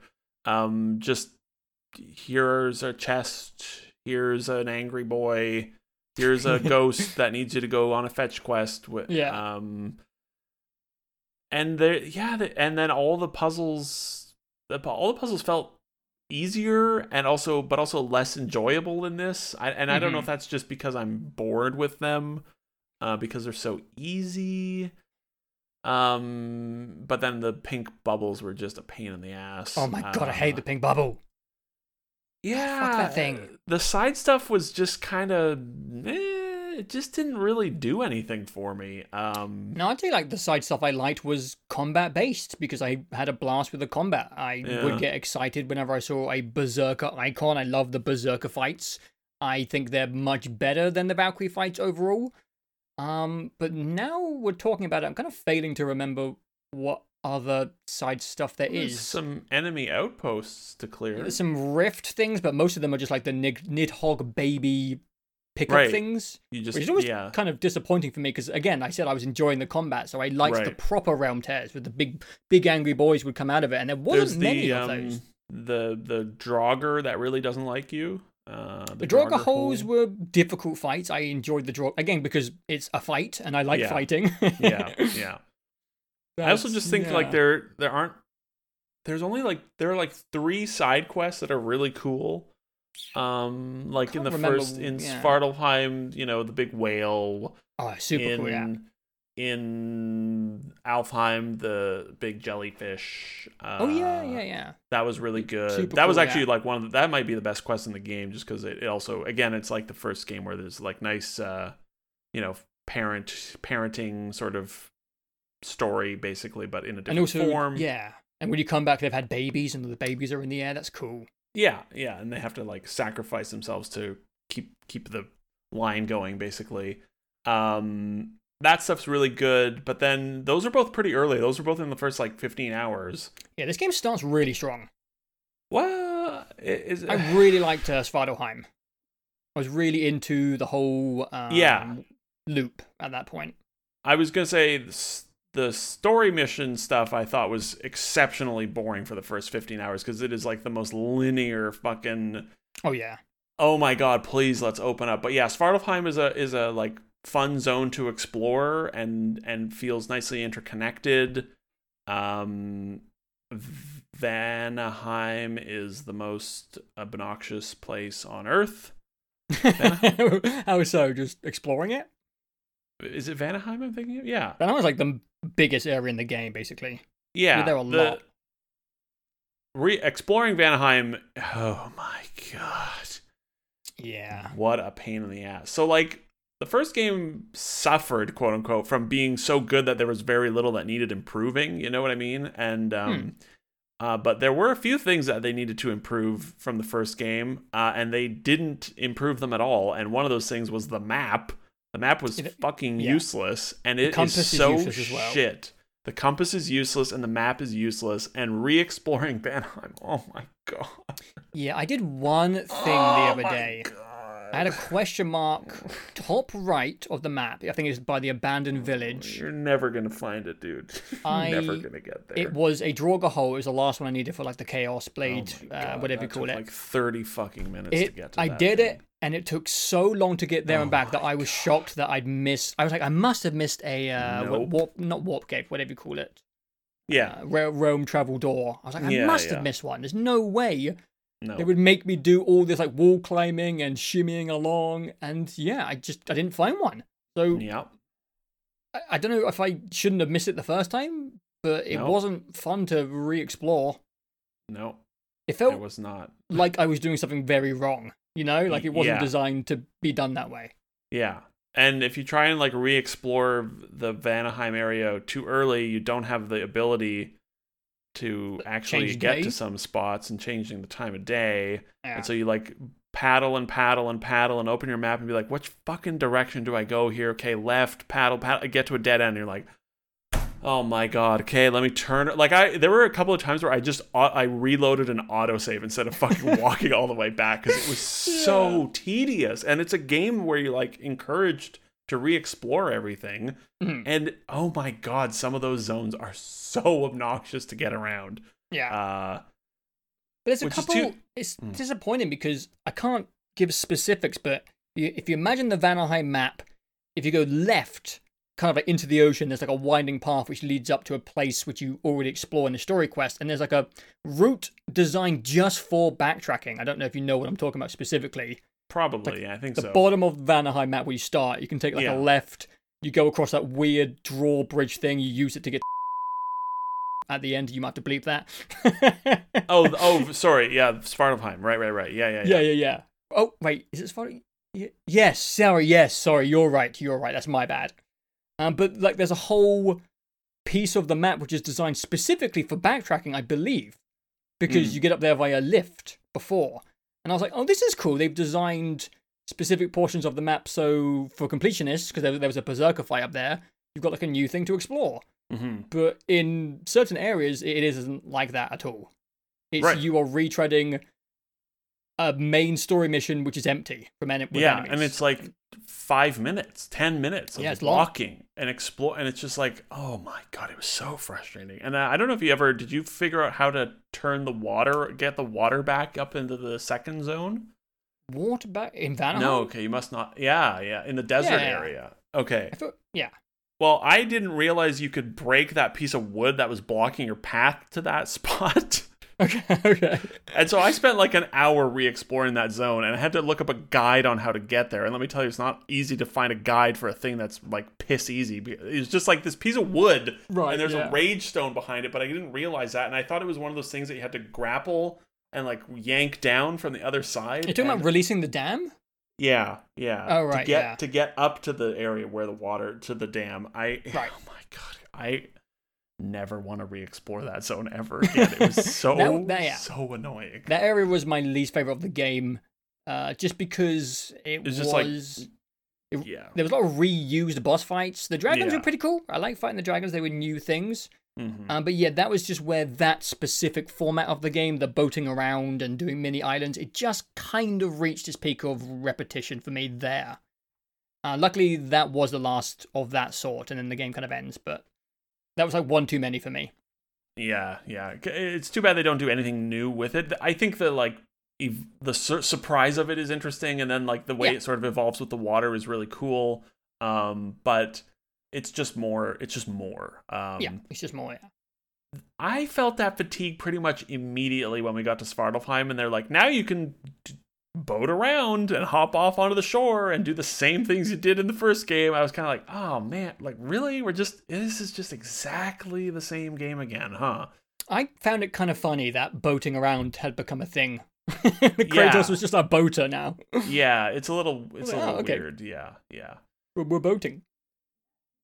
Also, I was I the only person who laughed when in Svartalfheim there's like a weird transition where you lie down in the boat to go under something. I was like, "What Yeah, is that was- this? Why am I lying down in this boat? It's so weird. It's like another for hidden. dwarves. It's like a hidden Sony load screen, but they couldn't figure out how to make it make sense in a boat. So Right. Kratos lies on like, his back and like Yeah. looks like he's died in a Viking burial. funny. It's really Yeah. weird. Yeah, and that's part of the bummer of just like we're two years into the PS5 and it's just like this is such a PS4 ass game, you The wall shimmying. Can I die? The fucking wall shimmying and hidden low, and there's definitely less of it in this than there was in the first game, but it's still there's a lot Yeah, of it, and the the climbing stuff, it's just like so brain dead. The that's the main Mhm. problem for me. It's just the side content is just so brain dead easy and mindless that it's not like it's not satisfying me mindless. It feels like I'm just like my brain is falling out of my ears. Like it's just it's just Yeah, you know more than I would because just for context, I finished the game last night and I haven't uh, done any scouring. right. I've yeah. done, I think, there's like 12 berserkers. I think I'm on like seven. I haven't Hmm. done the double or triple berserker. There's obviously talk of a big Valkyrie boss fight out there, Mm-hmm. which I haven't done. And I've done one. I liked last night where like the Asgard shards appear. And Mhm. then there's a. I did one, and Freya. I think Freya says, "I wonder how many there are out there." And Kratos goes, "We'll just have to find out." And then it says one out of ten, bottom Yeah. left. I was like, "Oh, there's Yeah. ten. Okay, Yeah. I guess that's the answer." Kratos, you don't see the UI? Okay. and they're just they're just enemy outposts again with like six there's like one or two that are slightly different but uh yeah Mhm.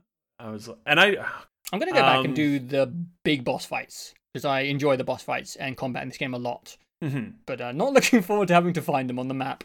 man what a pain in the ass good god holy Mhm. shit some of them were so frustrating um yeah i'm I, I am glad that they aren't like that this is the end of the norse saga just because it hopefully means that they're done with this format um, Yeah. even though I, I feel foolish saying that because it's probably not going anywhere but my hope is that it does I mean, every Or- Sony game is the fucking same now, dude.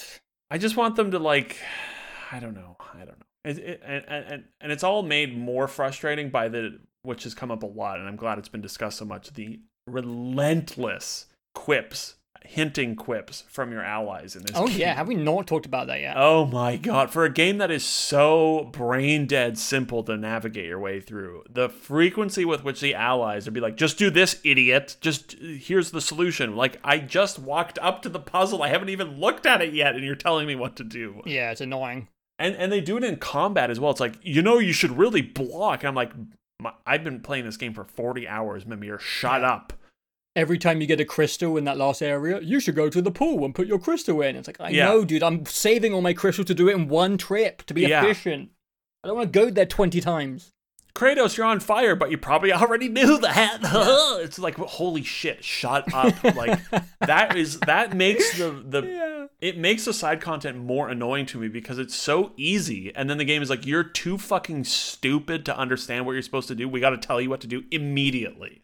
This is stuff we uh, were talking about on the podcast where it's just triple A isms. Oh god. the game reaches a certain scope and scale, and they unfortunately just have to put these crutches in for Yeah. everyone. You know, Yeah, I know, I know, I know. But but like also the first you can be you can do accessibility in the reverse order and make things optional and harder for people who want that. You know, Yeah. Yeah. I looked for it and I couldn't find it. So Like they need a an option in these games called I have a functioning brain in my head. yeah, Turn it on. Yes, I agree. Um cuz like the first game I, I never remember that coming up in the first game ever. No. Uh may, maybe it's because Atreus wasn't as smart cuz he was a dumb kid and he doesn't know how to solve puzzles as well and now he's like a maybe it's storytelling. Maybe it's diegetic storytelling where Atreus uh, is so fucking smart. He's solving the puzzles before his dad can even hmm. fucking look at them. He's got to tell you. Like, I don't know. It's it was so obnoxious. it worked. It worked in the first game because there was like runic stuff, and Atreus could was the only person who could read the runes. Yeah. So in the context, it made sense because Kratos literally couldn't read that stuff. Yeah, and also in the first game, like Kratos is, you know, he's just like a dumb killing machine, basically, or you know, on his path to being slightly more than that. And yeah, Mhm. oh god, it's so. Um, the other thing that needed to be improved from the first game that was probably made even worse in this game is all the UI and fucking upgrades and oh, put this on and unequip that and amulets. Yeah, there's a lot of stuff. Oh god, I'm getting a headache. Oh, Pommels and pommel. there's a Oh, shield with a, a thing in the middle of the shield as well. so there's so many of them. There's and then so you've got a, many of you know them. you've got a thing you've got a handle for the blades and then something for another thing Yeah, and then you get this amulet that has like nine slots on it. oh the every amulet oh i forgot God. about the amulet Oh yeah i oh just kind of yeah the amulet Oh my god! and then you so got to remember that you can use your exp to upgrade your fury and each runic thing and also the whatever you call the, the relic l1 circle Yeah, the L, yeah, the relics. Yeah, you can yeah. upgrade that you got to remember you can upgrade that and Oh, and your skills summons. have bonus points that you can put Yeah. on them. Oh my god! I did. I made everything stun, and that was uh, pretty juicy. Mm, yeah, that's that makes sense. Yeah. Yeah. Well, let me just look through my notes for anything miscellaneous. I really liked the weird roguelite zone, mist zone, mist zone in Niflheim in the first game, and I wanted them to do more with that, and they just deleted it from the second game. They just Yeah, said, I- "No, we can't be I bothered." Didn't, so I can't really back you up on that. But it's weird that the I Muspelheim. really- How was the Yeah. Crucible like? Because I didn't touch it. I'm it's not. it's worse. it's worse. I'm not playing. There that. are three challenges.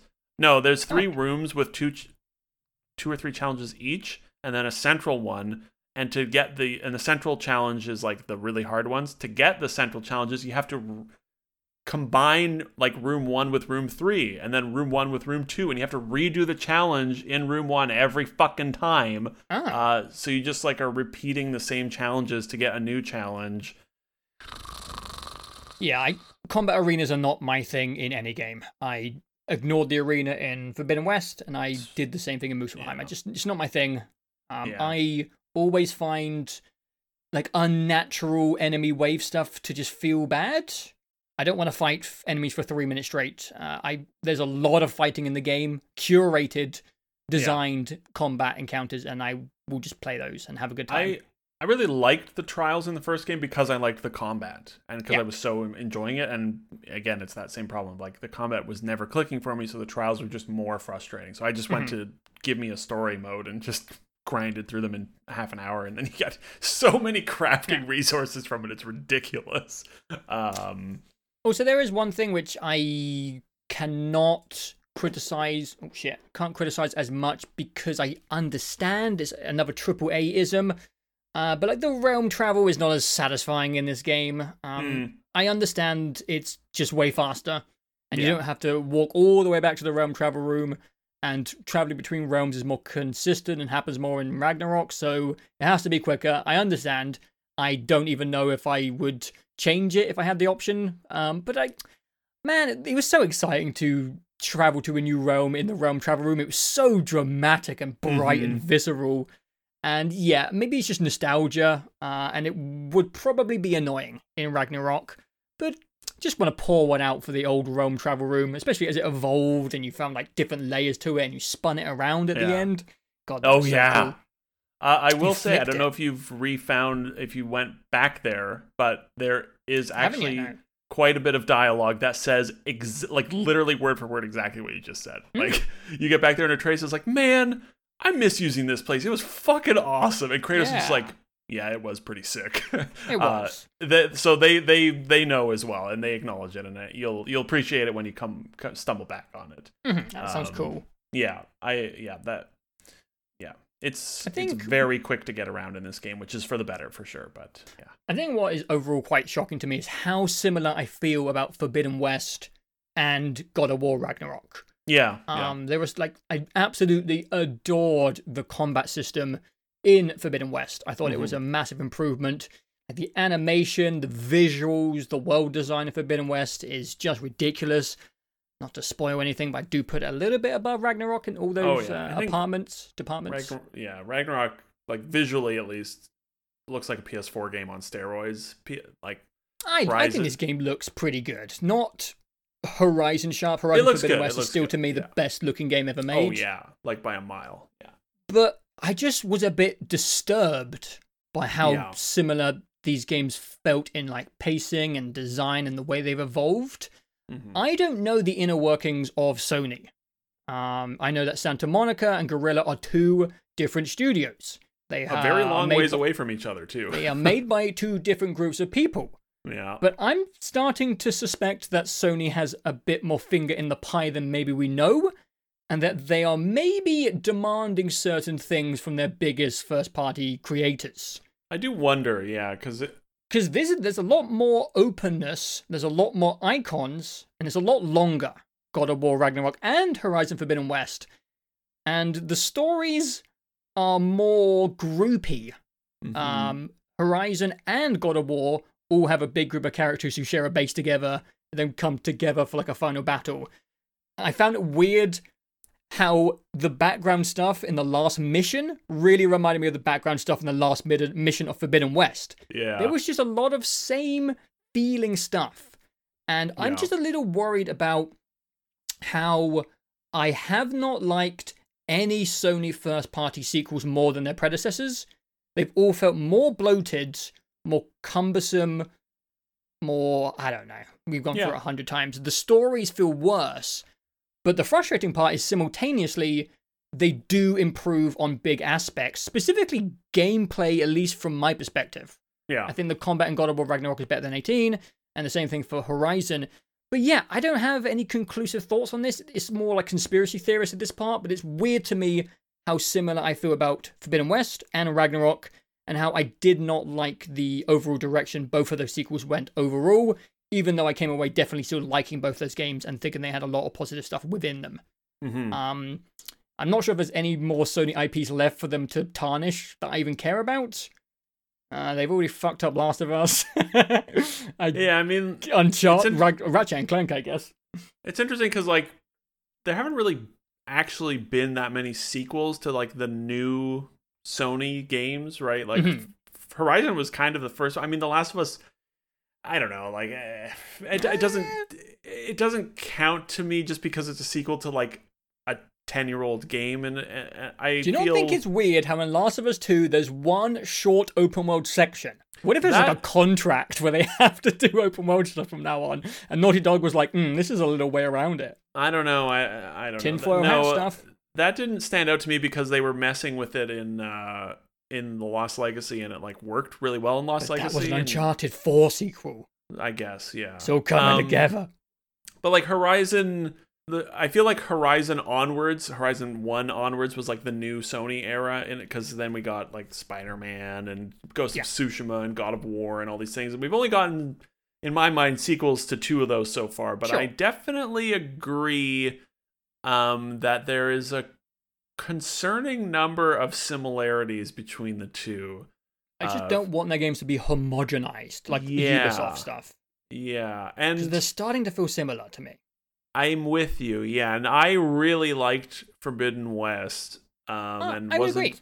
I wasn't particularly bothered by the bloat and the sort of marvelification of it, but I am retroactively now looking at it being like, hmm, because this game really is kind of the same thing as Horizon and it's Mm. odd. I agree. Um and it is also frustrating because this sounds like we fucking hated this video game. Like this That's what I was saying at the beginning of the review. I knew it was gonna know it's yeah. so fr- it's Like like finished combat f- at 20 minutes, so it's been an hour and 40 minutes of railing on Ragnarok. Yeah, and it's it feels stupid because like you know like it's it's constructive it's criticism that comes when you like really liked something and it, or the first thing or whatever but like I I had I, I liked this game it was Me too, fucking yeah. fun as shit and there were like tons of awesome moments in it and it was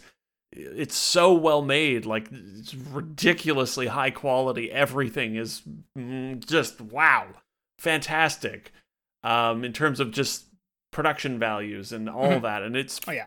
and it's fun you know once the combat really clicks with me but yeah it's it's it's so weird to have a chat like that where you're just like if you if you feel let down but it was Yeah. also really way better and uh, fun and good and sucked and uh i'm tired i don't know i don't know I think I think products are a sum of their parts, yeah and I think mm, Forbid- Forbidden West. I mean, and we should not bring it up again. It's a different fucking thing, but i know I think um, the sum of Ragnarok, the sum of Ragnarok's parts are not all that good, and I think it's disappointing. yes i agree For me, that. I think the combat is incredible. Um, maybe one of my favorite combat systems of all time. I just had an absolute blast.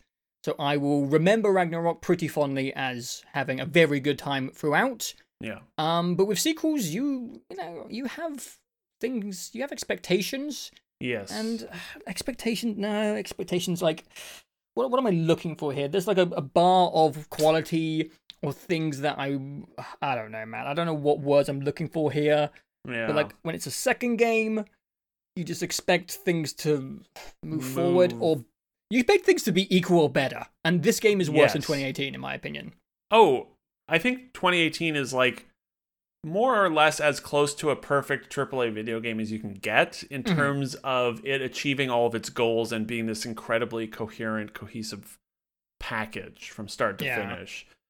And and as a like reboot, like there's a reason that game has sold so many copies because it is like staggeringly well made and, and intelligent and like we talked about on the podcast recently, like it's so smart about how accessible and casual friendly it is and you know at times it's a little too much so but you, you i look at him like this is genius. Like this is genius work for selling 30 million copies of a video game. Um but then it is also just like the combat was incredible the storytelling is solid the visuals yada yada yada yada the world structure is creative. Yeah i think ragnarok for me ragnarok is worse in every way because the combat did not click for me the way it did in the Mhm. first game and then the story is a letdown. I mean, the visuals are better, of course. The Oh, the voice acting is as good, if not better. Um, but like as a as a whole, like you said, the sum of its parts. Um, the first game is almost more than the sum of its parts. Like it, it you add up all these great things and you get like this thing that's like, wow, this is actually somehow kind of like even better than it has any right to be. And this game is definitely uh, left me bummed. Yeah. and I, I think am shocked by that. Yeah, things everything needs to be like balanced and good in a product for it to come together.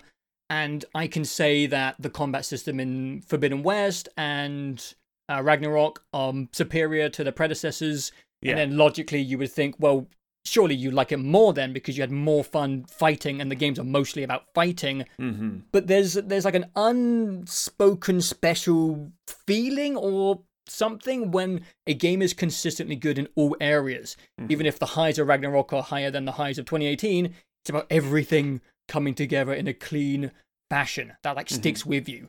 Um, and again, like Last of Us One, uh, 2018 God of War, uh, Horizon, they all capture this like perfect little package. They have an idea, a direction, and they nail it. And their their sequels just haven't. None of them. Yeah. They're all like Last of Us Two. I don't know if there's like this pattern I should keep bringing up. I know it's a Ragnarok review, but I'm kind of more going to Sony sequels. Yeah. Like the next, if you want to do like Marvelication and call this like Phase Two, Sure. of whatever this stuff is. It just it's been too messy, too inconsistent, and too all over the place. And yeah, their direction is not really working for me at this moment. And if they continue in this direction, I will probably keep liking their games less.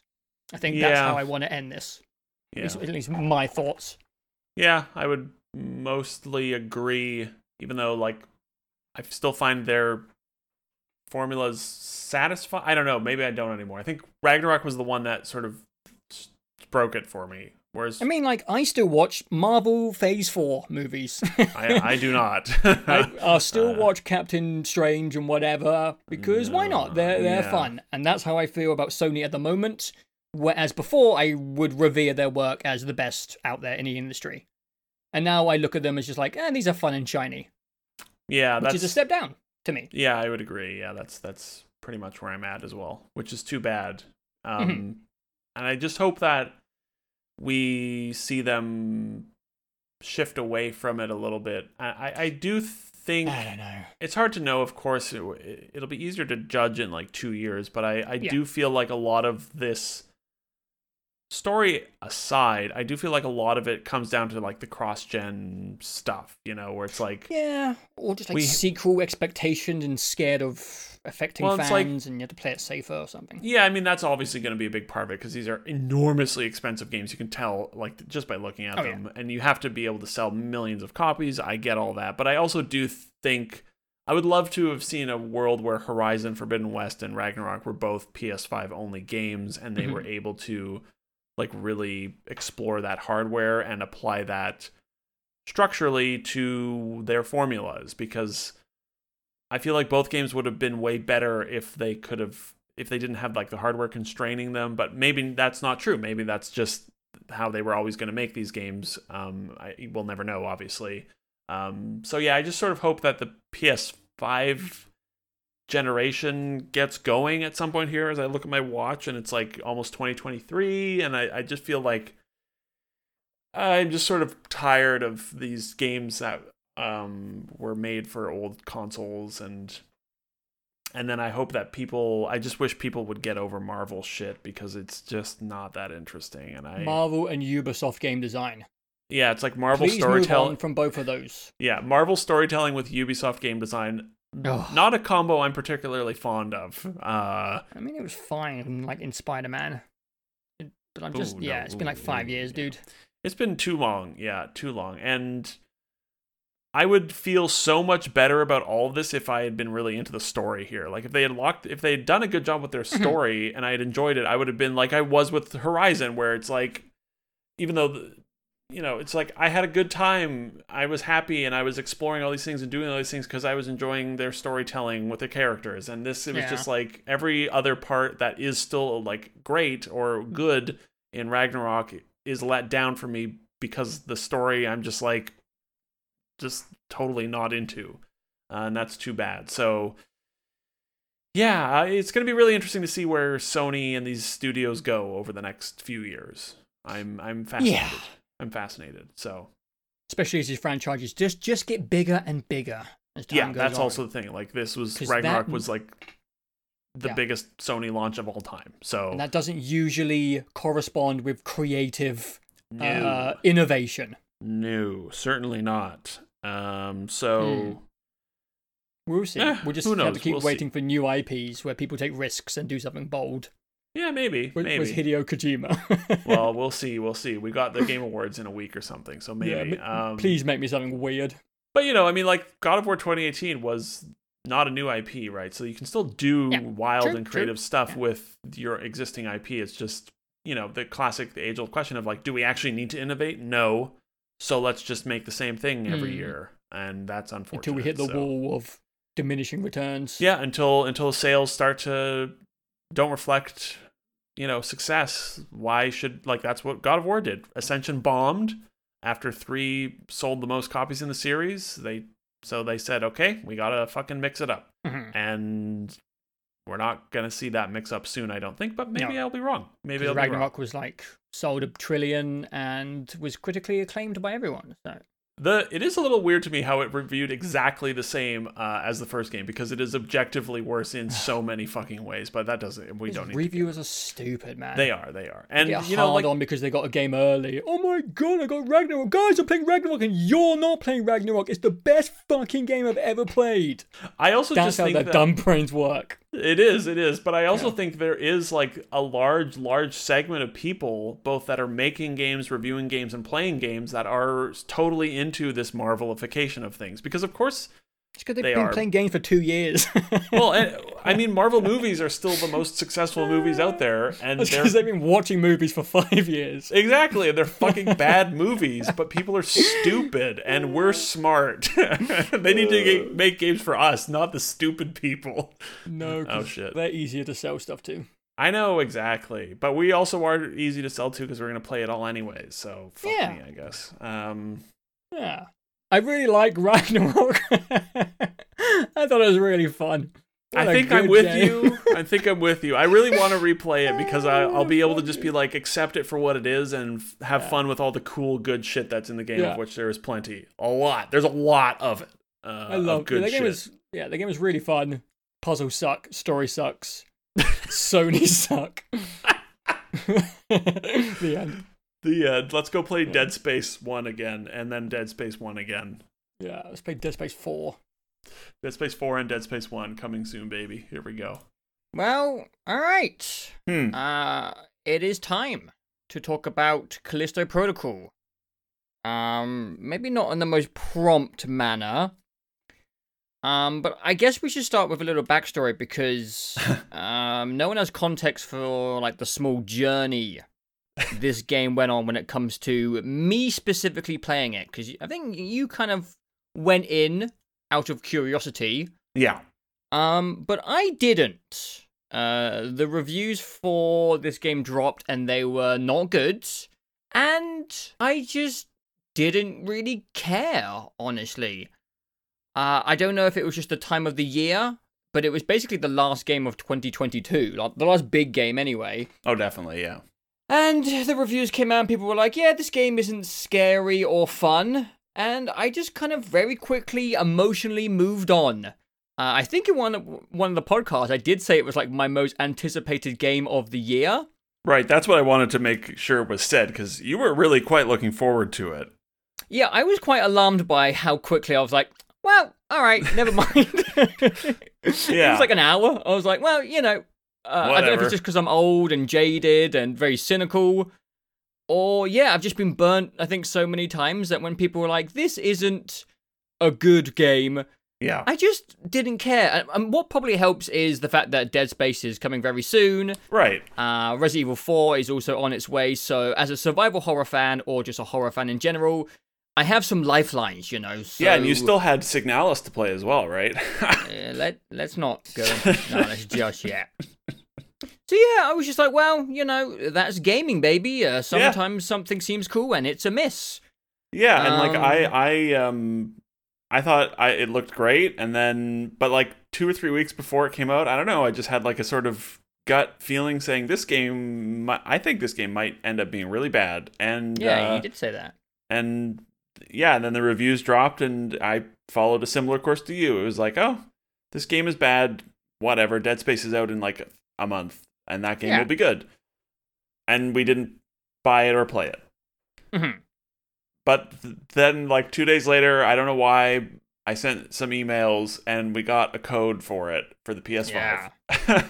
uh, partially, you know, the PC version also at launch was completely unplayable, so that that sort of like, I don't know, PS5. I didn't even think about console versions, but then uh, I don't know. It was you know there was something I don't know some dark presence calling me, and I sent an email and we got codes, and then uh, I played it.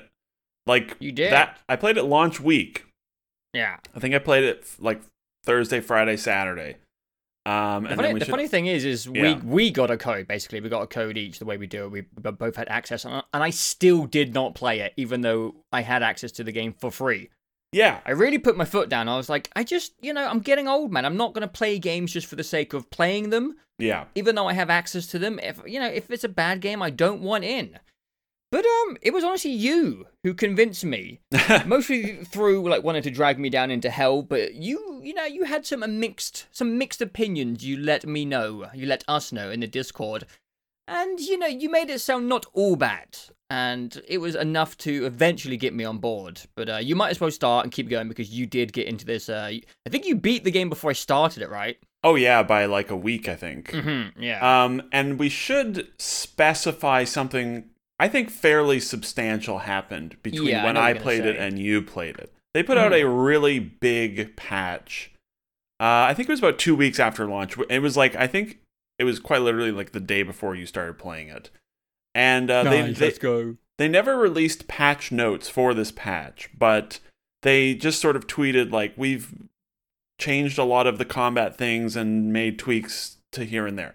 And it's only through basically uh, browsing like Reddit comparisons and things like that where it's become apparent that the patched version of the game that you played is actually fairly importantly different from the version that I played and the version that was reviewed at launch. I mean, it's still the exact same game, of course, um, but there are a lot of small but uh, significant changes to things like healing speed, um, turning radius, weapon swapping, uh, one hit kills, boss balance.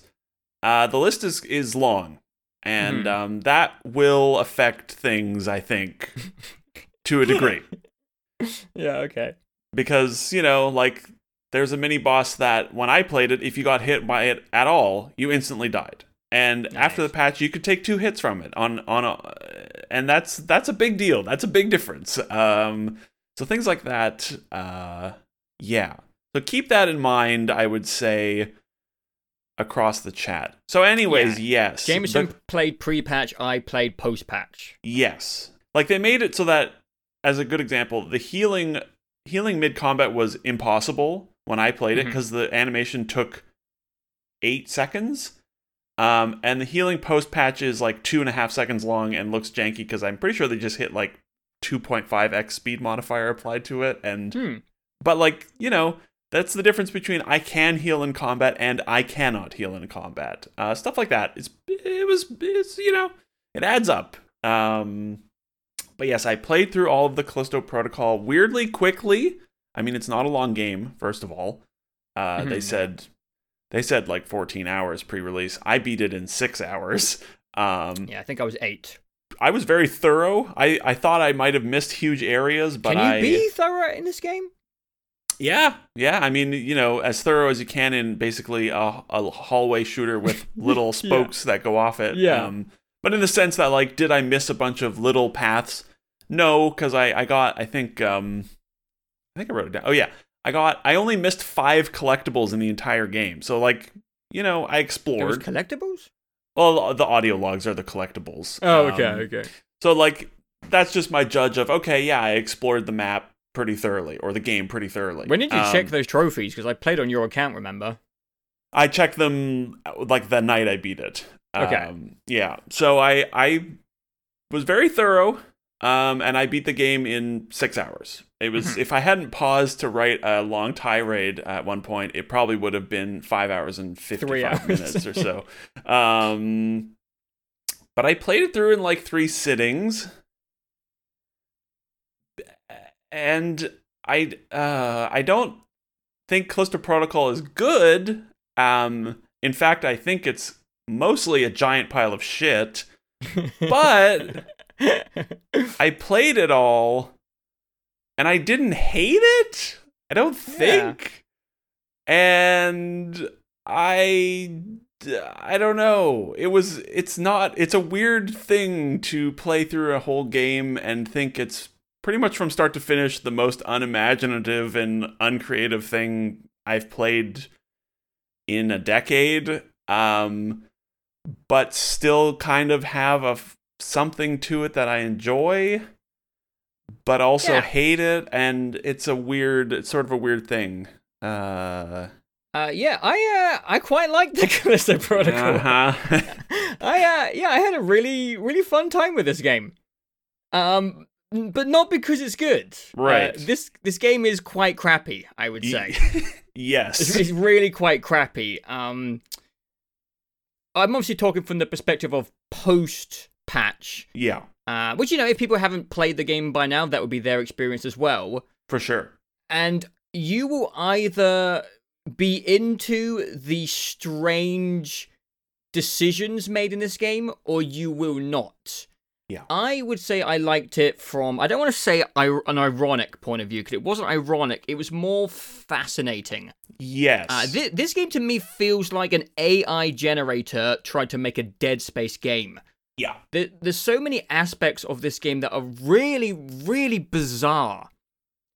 Uh, the combat being the first thing that stands out. Uh, I mean, we're obviously very late to the party, and I'm sure this was uh, a very viewed game when it ke- comes to reviews because, you know, when anything's negative and popular, people kind of seek these opinions out.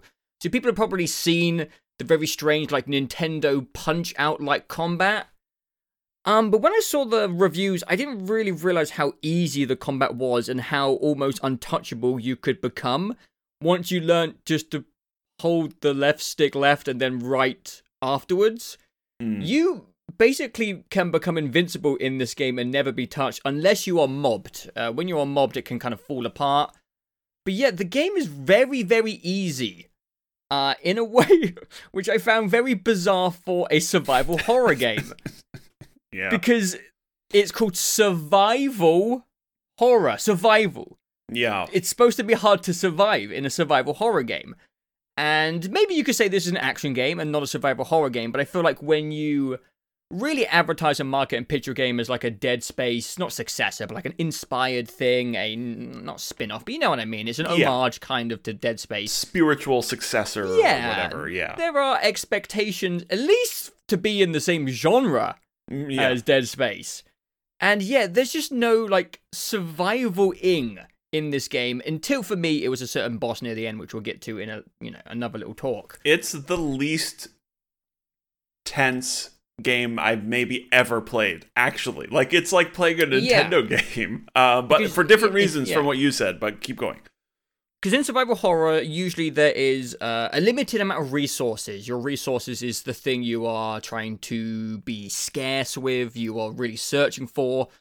Um, but Callisto, until the very end, where bullets actually do start to help, for the majority of Callisto, you only really need a big spiky electric baton, your big stick, and you can kind of kill everything hmm you're really powerful in this game for like 75% of it and i thought it was kind of fun to just plod around a corridor and dip dash and dodge every attack and crush an enemy's head.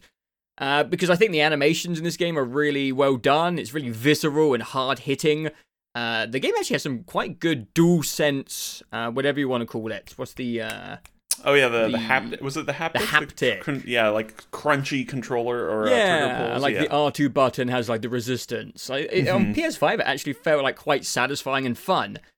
Um, every everything I liked about this game comes with like an asterisk of it just being really weird.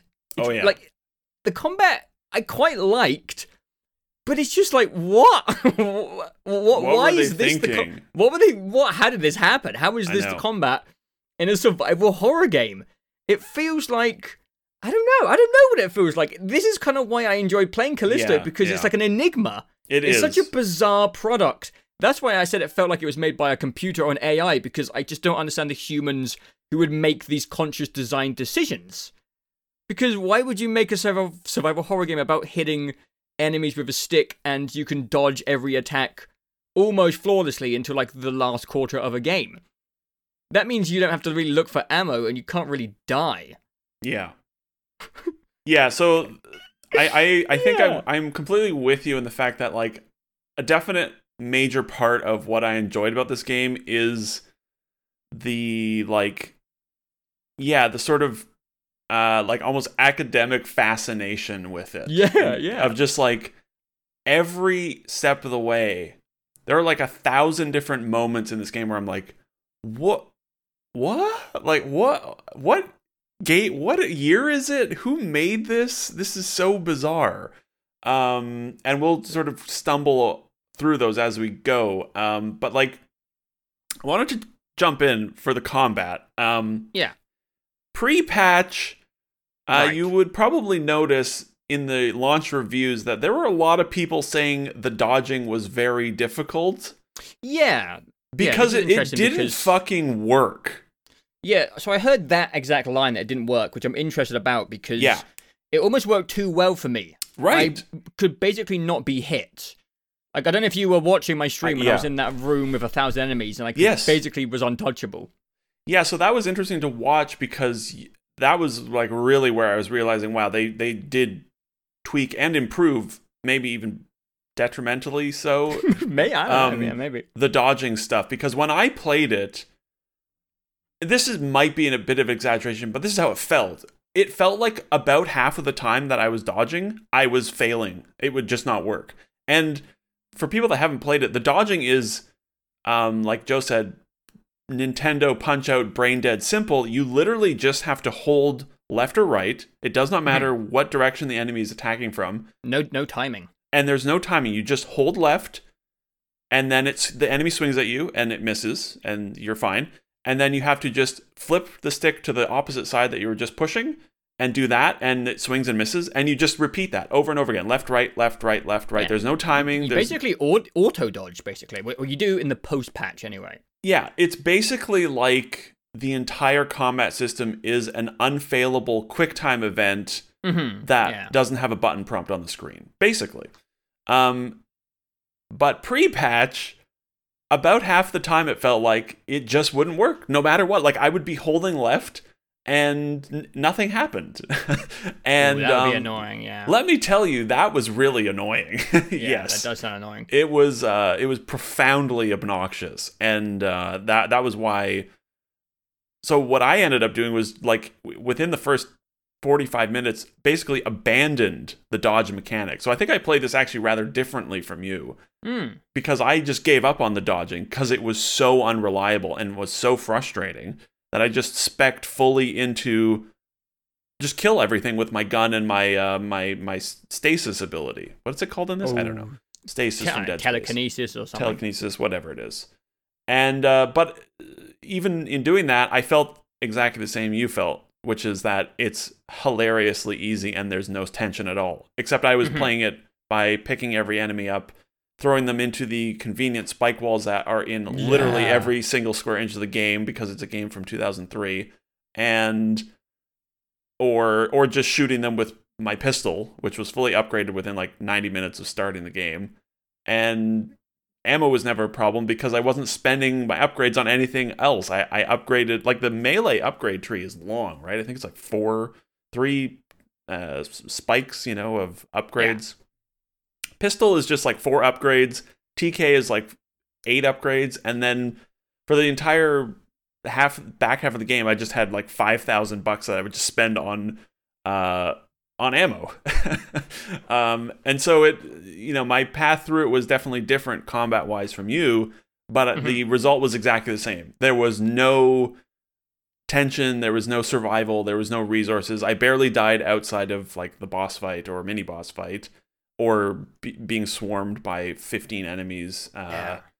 in early encounters. Um, and aside from that, yeah, it was just like the the least tense survival horror game I've ever played in a way that was hilarious at times. Because it's very odd. There's Yeah. so many little oddities as well. There's Yes. a there's a move in the combat where you will like whack an enemy with the stick, and then you can do like this quick draw pistol thing. right And it just it just every time it looks so weird. because there's no animation frames for it. The pistol just appears and just explodes their head, and then you're back to the stick. It's so and bizarre. I kind of I kind of thought it was like cool, and it felt like again satisfying and punchy.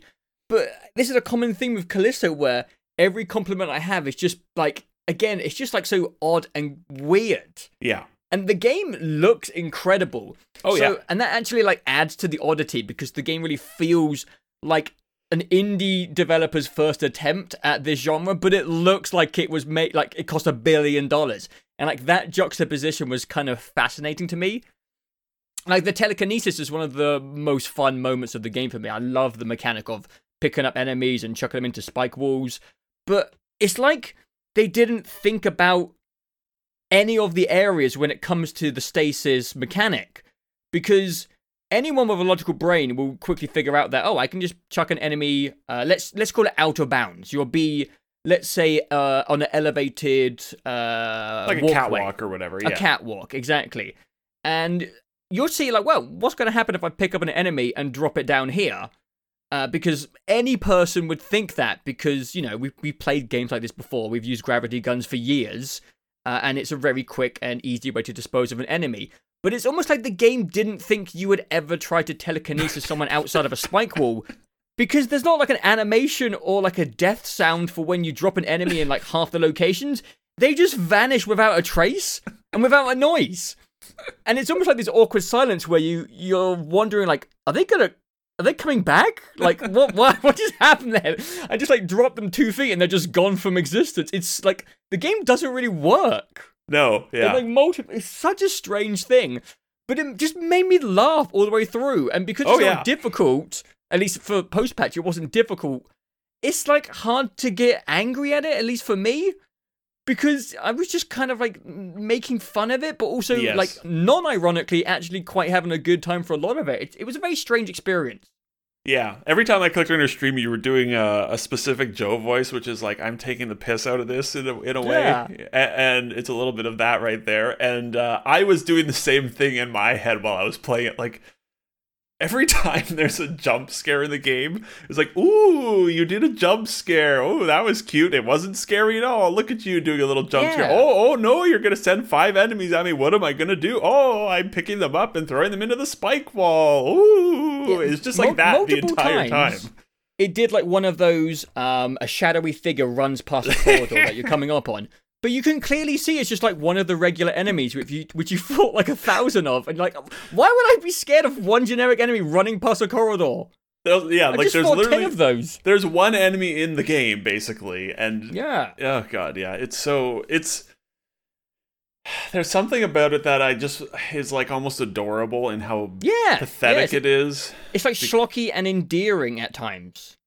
It doesn't Yeah. look like it should be endearing because it looks like it looks really good at times, like really, really good. Yes, yeah, but it's And just I like think it's this so must have been like one Mm. of the most perplexing games to review as a day one reviewer without any like review notes. yeah, But for me, you know, I had given it some time, I had read opinions, and I went in with low expectations. And because I went in just post patch, uh, the low expectations, the low um, threat of the game, which Yeah. means I wasn't dying and repeating stuff and getting frustrated. Yeah, it just ended in this like strange concoction of novelty, schlockism, and just like making fun of it, and sometimes having like non-ironic fun with it. yeah. I I don't know how much fun I had with it, but it wasn't. It, it doesn't help that the last like 90 minutes of the game pre-patch was was utterly terrible. Yeah. um, but there was there were two revelations, or there's one revelation important that I th- found was important for uh, for this and Signalis is that I am definitely a sucker for survival horror, Mhm. whatever that means. Um, regardless of the quality, there's just something satisfying to me about doing the exploration, managing the resources, getting I'd some agree. upgrades, and progressing forward. And in the case of Callisto, it's also like there's not enough space horror. There's almost no space horror. And there's just a certain element of that combined, like space horror combined with survival horror that's like, ah, I love this. This is like the, it's like peak comfort food in a way. Except in Callisto's case, the entire thing is terrible. And so there's this weird, like, I like this loop. The loop is not good in this game, but it's fun, sort of. And I'm enjoying how completely easy and unscary and unimaginative and basic and old this game is in a weird way. Uh, It, do- it does have like a early 360 era like flow to it. Yeah. Oh, yeah. This game feels like a game from 2000, like from a launch Xbox 360 game. Yeah. or or like just after Gears of War 1 came out, there was this, you know, wave of games that honestly lasted most of the 360 gen, but that early wave of like I can't I can't I'd have to go and look through old old games to to remember what some of the titles were, but this just this influx of really basic third person action games, third person shooters where the the the you're just basically pushing the left stick forward the entire game. There's no exploration. There's nothing. It's so simple. It's Yeah. so basic uh, that it, it. But the fact that it came out at the almost in almost 2023 is what is so fascinating about it because it's like we've been we you know we I think we've said it about a few games. It's it, where it's like it's like blank but 0.5. You know, Yeah. um, it's like Dead Space 0.5. This is like Dead Space version 0.1, basically. yeah. Um, and Dead Space 1 came out in 2008. and uh, there, it's just wild to play through this thing and think like. It's impossible to not think about Dead Space the entire time because of how utterly, like, shamelessly Dead Space it is. To the Yeah. point of, like, I almost wonder about, you know, the legality and copyright and things like this, even though none of that exists for we put a health thing on the guy's back, we made the HUD part of the game world, stuff like that. But like it is so one to one Dead Space. Uh, but the fact that it's so much less than the game that came out 13 years ago is it was just fascinating all the way Yeah. through and every every step of the way i was just like what is this game I think there is too much expectations put on a studio when it's one of those an ex dev at this Yeah. company who worked on this left and made their own company. Here we go. yeah It's like not two people. You know, they don't make a good game. no Uh, you know, maybe some auteurs, maybe some creative directors can really pull their weight. Uh, but you know, it's a group effort, and you need a lot of people to come together to make a good thing.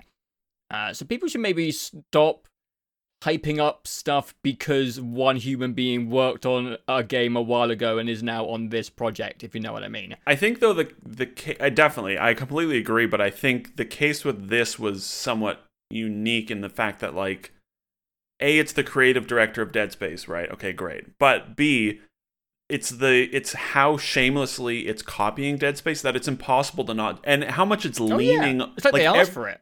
Oh yeah, they completely asked for it. Like every step of the way with the game and the marketing, they're like, "Hey, a couple of us that worked on this game made Dead Space 1 or rather, you That's know, what makes it on so weird. and and so it's impossible for them to not be just compared endlessly to Dead Space 1 because they were their entire crutch is, "Hey, it's Dead Space. We brought it back." Yeah, And I'm not blaming the people for making these presumptions. I'm No. saying that this should be a lesson going forward. You know? Oh yeah, yeah. Because this was really, unless I'm forgetting some, this feels like really the first major one of these where it's like, hey, here's a, a couple of major people that left Yeah. and have started their own thing, and we have a lot of these studios Right. that have formed and are, are making games that'll come out over the next two years. So it'll be interesting Yeah. to see where they go. But uh, the Callisto Protocol is definitely not the most impressive debut. How did they like make this as a version of Dead Space? It's so crazy, man.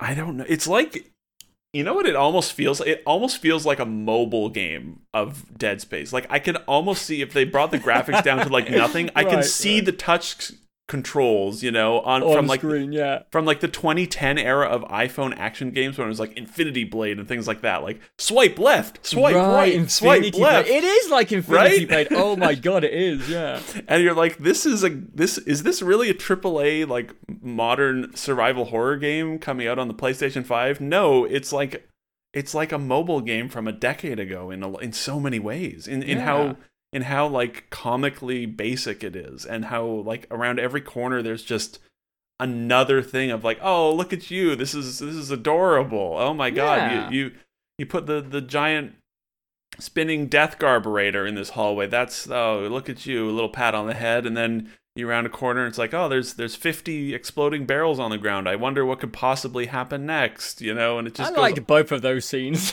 Oh, god. I had fun, man. I like this game. I don't respect it, but I like it. yeah, it It's gonna work for some people, and it's not gonna work for other people. Yes, yeah. You've I got to think- have a certain flavor. Maybe you have to be a certain age as well, because it's almost a little nostalgic of again oh, older, Oh, yeah. crappier games from two to three generations ago. And yeah, if you enjoy schlock and things that are so bad it's good, then uh, Callisto for me worked in that regard. This is like a shocky cult classic to me. Uh, I don't know if the gaming community is going to agree with me over time. Uh, maybe this will be like a Napoleon Dynamite where in five years people will be like, I told you it was a good game.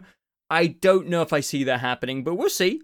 No, I think I think Callisto is well, it's when I played it, it it's like an objectively bad game that Yeah. is f- has an aspect of fun to experiencing it. I think it's less of a terrible game now, but it is still like the most profoundly uninspired thing I've played in a very long time. It- like Some of the design decisions I would call it inspired in a way where I don't understand why a human would come up with them. sure, yeah, yeah. they're, very strange. The combat yeah, stuff is very odd. yeah. but but like there's there's just like it is so shockingly linear there are so many little like crawl through shimmy through things there's Oh, so yeah. much like simplicity to it um, loves a shimmy. I've never shimmied so much ever in a game. no it's for a game that is completely linear you know i thought the shimmies were for like transitioning large zones but this is like shimmy through a hallway to get to a smaller hallway and then it's like Yeah. and then shimmy out of that hallway to get to a vent It became a running joke when I was playing the game. Like, oof, it's been five minutes without a shimmy, and I really need my fix. yeah And the game would always give me my fix. And there is a segment that I did document um, in great detail where you, for about 30 minutes straight, do nothing, almost nothing, but shimmy, crawl, shimmy, crawl, shimmy, crawl. And it just keeps going to the point that I was like in hysterical laughter. You go for like almost 30 minutes and you fight maybe three enemies, and everything else is just shimmy, crawl, shimmy, crawl, backtrack through the shimmying and crawling. And it was just, it's like, what there's do we do? multiple, There's multiple parts of this game which feel like a joke and on the nose. Yeah, yeah, except it's it's yes, it's definitely not a joke, but it does feel like Yeah, a joke. I don't know. Maybe what if it is a joke? What if it is a joke? The one that I do think is a joke and is not funny is very near the very end of the game where you open three chests in a row and get one of those little fucking things jumping out on you. Um, that Oh, yeah, was, yeah. Like okay, hilarious. Um, but I know what you mean because like Like when it repeats the boss four times at the end, I thought that was a joke because I was like, first of all, I don't know, is this a different boss or is it the same boss that came back? I, I could not just figure I think it's out. just an enemy type. I think it's just an enemy. Type. Right, well, it's a strange Yeah. that it mutated to look like the exact same character model. That's a bit odd. Yeah, well, you know, every zombie in the game looks exactly the same. So. Yeah, but the third time you fight it in this tiny little oh room Oh and they lock it behind you, and I was like, this is ridiculous. And then you fight it again when you have no ammo, and I was like, this has to be a parody, man. They ha- they're fucking with me. They're actually fucking with me. I know that's that's what's interesting about the game is that it that is I think actually the perfect way to describe it for me is the entire thing feels like a parody of survival horror except yeah. I it's not it is trying to be serious about it and I think a lot of it is just there because it's like I don't know the the mini boss stuff feels like they just you know are padding the runtime um and have nothing but like I know I'm as I'm saying these things I'm like how do you make this game and not play it through and be like this is a joke this game is a joke game right and they're like no no this is 100% serious like I I want to be in the rooms where people are justifying these things to each other because Like it doesn't make sense Room, that one room, like the cacophony of enemies that kept spawning. I thought that was a joke. Right. I was laughing my ass off because I was like, "There's so many enemies here. The PS5 is chugging. It can't handle this." Yeah, and I, I I killed every enemy in that room because Oh as the second I walked in there, they aggroed on me because the stealth the stealth never there's a like an hour long stealth section in the game and I never once maintained Oh, no. stealth at all. So I walked into that room and the first guy there after you wall shimmy aggroes on me and I have to shoot him and you know that just daisy chains like everyone aggroing me right as you progress through. Oh yeah. And so I killed every enemy in that room, and it took like 15 minutes of just being Yeah. like, and they just keep spawning, and they just keep so spawning. many of them. And you're like, this game barely works in one on one combat. I'm now fighting 25 enemies. what is happening? Uh, yeah, that was kind of an amazing moment, I will say. yeah, it's so so bizarre. It's I was so just bizarre. stunned with my- like my jaw open, like holy shit! I can't believe this is happening. Yeah, and How oh did God, they do this? right after that section, there's a you turn on some generators right in a dark room, and Yeah, you flip a switch and walk away, and an enemy spawns behind you, right in front of a a spike wall. yeah, and you just pick them up and throw them into the spike wall and turn around and walk away. And then it spawns an enemy again in the same spot, and you do the same thing, and you turn around and walk away. And it spawns an enemy again in the same spot, and you turn around and do the same thing and walk away. And it happens three times in a row. And I'm like, and I'm laughing by the end because I'm like, this is this is so predictable. Like I'm just, I know exactly what's coming. Is this? Am I supposed to be laughing? I don't. I really don't think so. But it's so weird to play a game where you're the whole time you're like, ah, it, what is but this? it is continuously funny all the time. I know. They In- must have played this game, right? in in like new and exciting ways all the Yeah. way through. The game is funny. Um, there was something so endlessly hilarious about like a huge looming threat coming into the room and just being like, pick it up, splash into the wall, and doing Right. it over and over again. like it's funny every single time. And then there's that story section where you're with um, the girl from the boys, Yeah. And all you're doing for three hours is falling down a hole. then you find her again, then you fall down another hole. Yeah, And all you're doing is falling down a hole every time you're with her. And I'm like, this has to be a joke. Yeah, I, it really makes you think. The game's actually really funny. I don't know if it's trying to be funny, but I was laughing all the way through this game. Me too. Yeah, and I think Maybe not at the fourth boss when it repeated itself, but yeah. Well, that that I was that's fine funny for, for that. everyone else except for me. I was fine for that because I had so much ammo. But I I was the same way. It was like really we're gonna like I knew it was gonna happen three times. After it happens a second time, you're like okay, it's gonna happen a third time. But the fourth time, like that's what makes a joke funny, right? Is Yeah. doing something three times is not funny. Doing something twice could be funny because you don't pay off with the third. Doing it four times is like pure excess to the point of like they're pointing They'd at itself and it, right? laughing, right? Yeah. And I think you said it just a few seconds ago. This going by the like the true t- tried and true definition that someone like Red Letter Media uses for the gr- the definition of a truly great bad B movie is like is this a joke? I can't tell. Are they serious? Right, I yeah. can't tell. Yeah. And that's how the whole that's how this game really does feel from start to finish. it does, yeah. It's like It's a good way of putting it. is this a parody game? No, I don't think so. I think it's honest, but why was I laughing for 7 hours straight? hmm uh and it's it's so bizarre and fascinating. Uh, It is. I yeah. recommend the Callisto Protocol. I don't think, I recommend it. I don't think um it's worth full price. $70. I would barely say it's neither. worth twenty dollars. Obviously, we got it for free. Yeah. Um, if I had paid twenty dollars for it, I would feel fine. This for me is like a major Steam sale game. Like put it on your wish list, and I say go for it. Yeah, Get a couple of beers. I would play this like alongside other friends. Uh, because, Oh, yeah. you know, it, it is like it's a good looking game. There's some real good spectacle to some of the deaths and the violent and the executions. Uh, yeah, I just think this game is schlocky. I think it's so bad it's good. Uh, I think it's funny, I, I- like Jemison said, maybe not intentionally. Uh, and I think that is what entertainment is. Is it good? No, this is not a good game. Uh, No. but is it fun? Potentially, yes, depending on who you are. Uh, and I was the right person for it, apparently, because uh, I had a good time. Maybe not in the way they wanted me to, but whatever. yeah, I agree, and that's weird because I Yeah. I really disliked my last like two hours with the game. Like really, I really fucking hated it. And when it was over, I was like, oh, thank God. But I mean, I beat it almost a month ago at this point Hmm. of this recording, and by the time the video hits, probably pretty much a month ago. And I, it has stuck in my mind more than more. Oh God, more than even something like God of War, which I beat like two weeks earlier. Like it, uh, it's so, it's just so bizarre, and It in a, in a way that like perplexes completely. Maybe Um, like post God of War, it was quite nice because God of War was uh, like a major triple A product, Yeah. a people pleaser, mhm. and you know I had a great time with God of War, uh, most of it anyway. But it was definitely like not surprising in a lot of ways uh, because you can't take risks with big AAA games.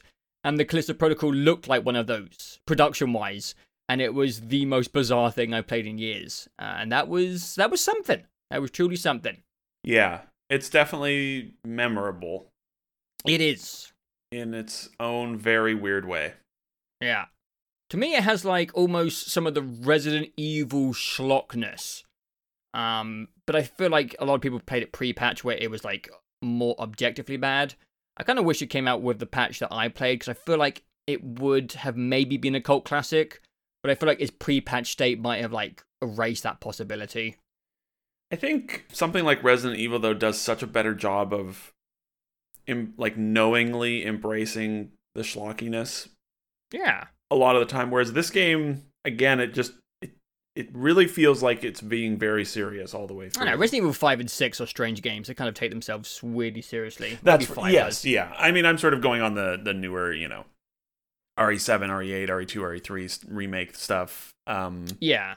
you know, it's it's it's self-serious, but it also very clearly knows it's it's real stupid. Yeah, but they're like Um, 11 games in. That's not fair. No, no, for sure. But um, there is an element of schlock to this that is it is very inherent and enjoyable, but it's definitely doesn't it doesn't feel like they did it intentionally, and that's what makes it even more interesting. Honestly, is because yeah. it like the final is boss relevant, is, though, in the end of the day? Is no, no. I, I don't think it is. I think it just um, you have to qualify the schlock a little bit by We're not objective reviewers here. We're not giving scores no, God, no. Um, yeah, because it would be low. oh, oh yeah. yeah, it would be low. It's I mean it's 6 hours, there's no replay value, the combat's not good, the environments are pretty but also there's like 90% of it is just a metal corridor with nothing interesting Yeah. happening. Uh, there's no side content, there's no story, the characters are bad. Uh, Yeah. the upgrades are on, uh, you know whatever. Um, the mini bosses are terrible. The final boss is terrible. Like, there's a big list of this is all bad, but there's a giant but at the end of all of it, and I, I don't, I don't know what to make of it. Yeah. I don't. I'm not too sure if the last boss even hit me in this game. Yeah, I died. I, I almost gave up and said no. What was it? What was we were talking about? What was it? The sunk cost fallacy? Is that the? Is That the, yeah.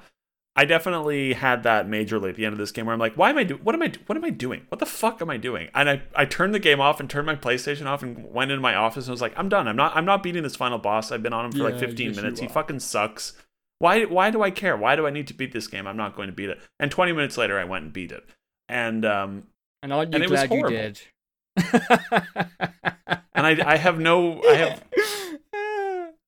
I don't and you know what? I maybe I am glad I did because the final story stinger is so hilariously bad that again it feels like Yeah. a joke. It feels feel like, a a joke.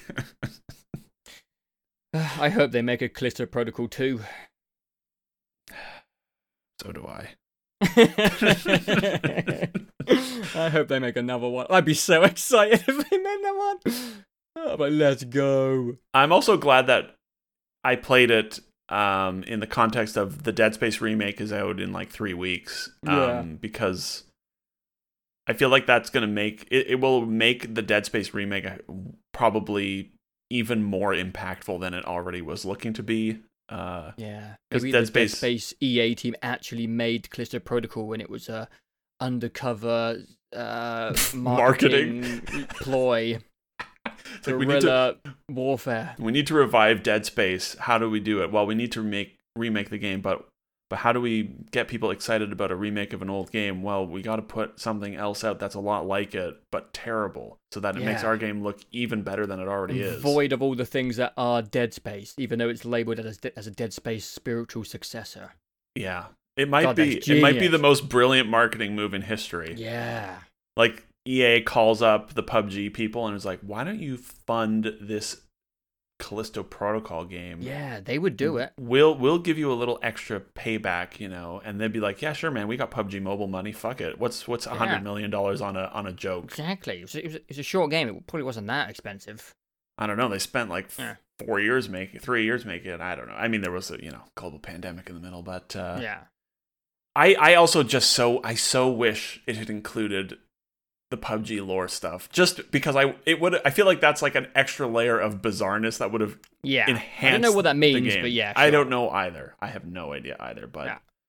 that would have been funny. It doesn't matter regardless, but uh, you know, I Yeah. think one there's just only one thing left I want to mention, and this game has like the worst sense of space I've experienced in a while, where I just had no idea where the fuck I was ever.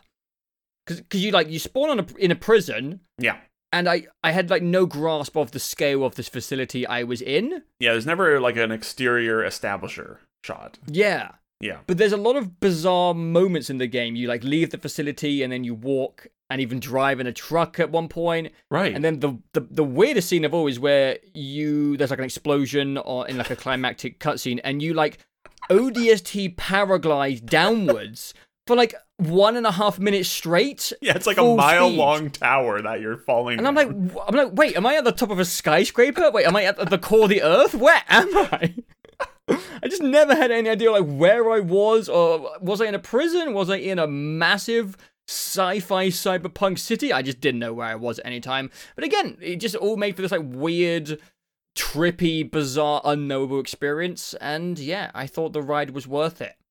the entire setting of the game is just like the shining and the overlook hotel Yeah. this like non-euclidean impossible environment that just exists This is a Kubrick you. masterpiece, is what I'm saying.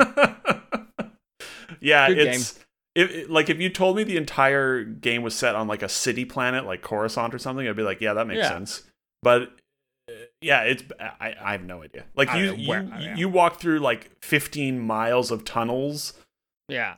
And then go up a four mile long tower and go for like a 10 minute drive and explore crashed ships and it's all the prison i'm pretty sure uh, Big prison. Okay, I'm yeah, not but I sure, guess yeah. Maybe, you know, I mean- moon, so I don't know. yeah yeah I don't know. um yeah there are so many things we we like so many small things that you know could have been brought up here but i think that the discussion is just like it's good we're Yeah. done because it's because it's like this is the core of the game like you know we could go into details about why the mini boss sucks or like why they're so oh my god even the fucking telekinesis thing which is again it's exactly dead space including the the health meter on your neck except you can't read the health meter because it's on his neck and his neck bends and his jumpsuit covers the fucking meter so you It's never tiny. at any point in the game have any clue how much tk you have left yeah. and it, like that is is there's just stuff like that in every every square inch of the game where you're like who made this did you ever play test this ever it's so bizarre And there's so many moments in the game where you're constantly cutting off like access cards from the back of people's necks over and over and over again. It's like, what? Why are you? why, why am I doing this over and over and over? How many levels of access are there in this place? Like 75 of them? yeah It's so strange. it's it's It's one of those fun experiences where it's like a movie you would play with your friends where you like you're pointing at the screen going, wait, why is this character doing this? yes It's one of those games experiences for like six hours straight. like if we had played this in the same room together we would be like screaming wait what at the tv every 30 Yeah. seconds and i was doing that on my own basically uh it, yeah. I think those experiences are fun. Yes, yes. I actually wish I had gotten to experience it with someone like yourself. You know, i- Yeah. because I know it. It, yeah. But even in doing it solo, it is just like it is fascinating to just to just be playing this thing and just constantly thinking like, wait, what? I'd say, yeah, get this game and play it with like your university dorm room. yeah, Get some beers in and play it with some buds. It's not that long and it's kind of funny. yeah. I weirdly agree, Yeah. And I uh, yeah. So there's there we go. We did it. We did it. we did a review roundup just in time for the new year to be a, what I don't To- know. To yeah. Wow.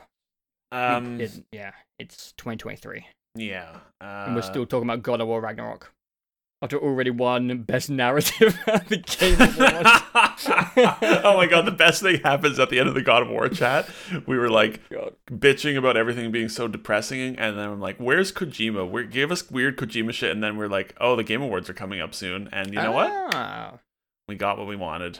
We so. got Kojima shit. Thank yeah, God. a little a little late to this one, but you know we were late to get into Callisto, and then the holidays happened, and uh, yeah, Callisto is actually to blame for the whole thing because we were just going to do God of War, yeah, and then we Callisto were was a strange thing. yeah, I, I was very close to just like recording a little outro for God of War and putting up God of War as a solo video because, uh, but then yeah, we ended up playing Callisto, and I'm glad we talked about it because uh, yeah, it's uh, the one of the more unique experiences in, in a game in a long time. So that's Yeah. you know that's Good way to something. That's something. Um, we will be having the uh, the the best of uh, 2022. That'll be the that'll be the next long chat. That should be actually pretty Mhm. soon. Um, and then we're gonna try to be better about doing review chats this year. A little more Hmm. More frequently, and a little more relevantly. I think. Uh, so Yeah, that, that would be nice. 2022 was our worst year for review roundups because we did two, and both of them uh, were well, we did one technically in 2022, um, Oh yeah, yeah. We did and it came out in June, and it was reviewing games from February. So, Yeah, um, you know, technically this one's better. This one's more prompt. it is. You're right. Yeah, I mean, November games in January. And yeah, well, and Callisto came out in December, so it's a less Yeah. like a, basically a one month turnaround. So you know, Oh, nice. we're getting there. We're getting there. But yeah, we'll yeah, uh, we'll, we'll be you know, better, maybe. We will try to be, um, at the very least. There's certainly lots of uh, games to chat about, at least in the next couple of months. We've got Yeah. like Dead. Space and Harry Potter and Resident Mhm. Evil and video games. They're slowly coming back to life. Maybe they might not be good, but there will be. Uh, yeah, there the will be video games. It seems like. There will be video games. Yeah. Yeah. I think that's it. That's it. Thanks All for right. listening, guys. Uh, and we will see you for our top 10 of 2022 coming kind of soon. Bye. Bye.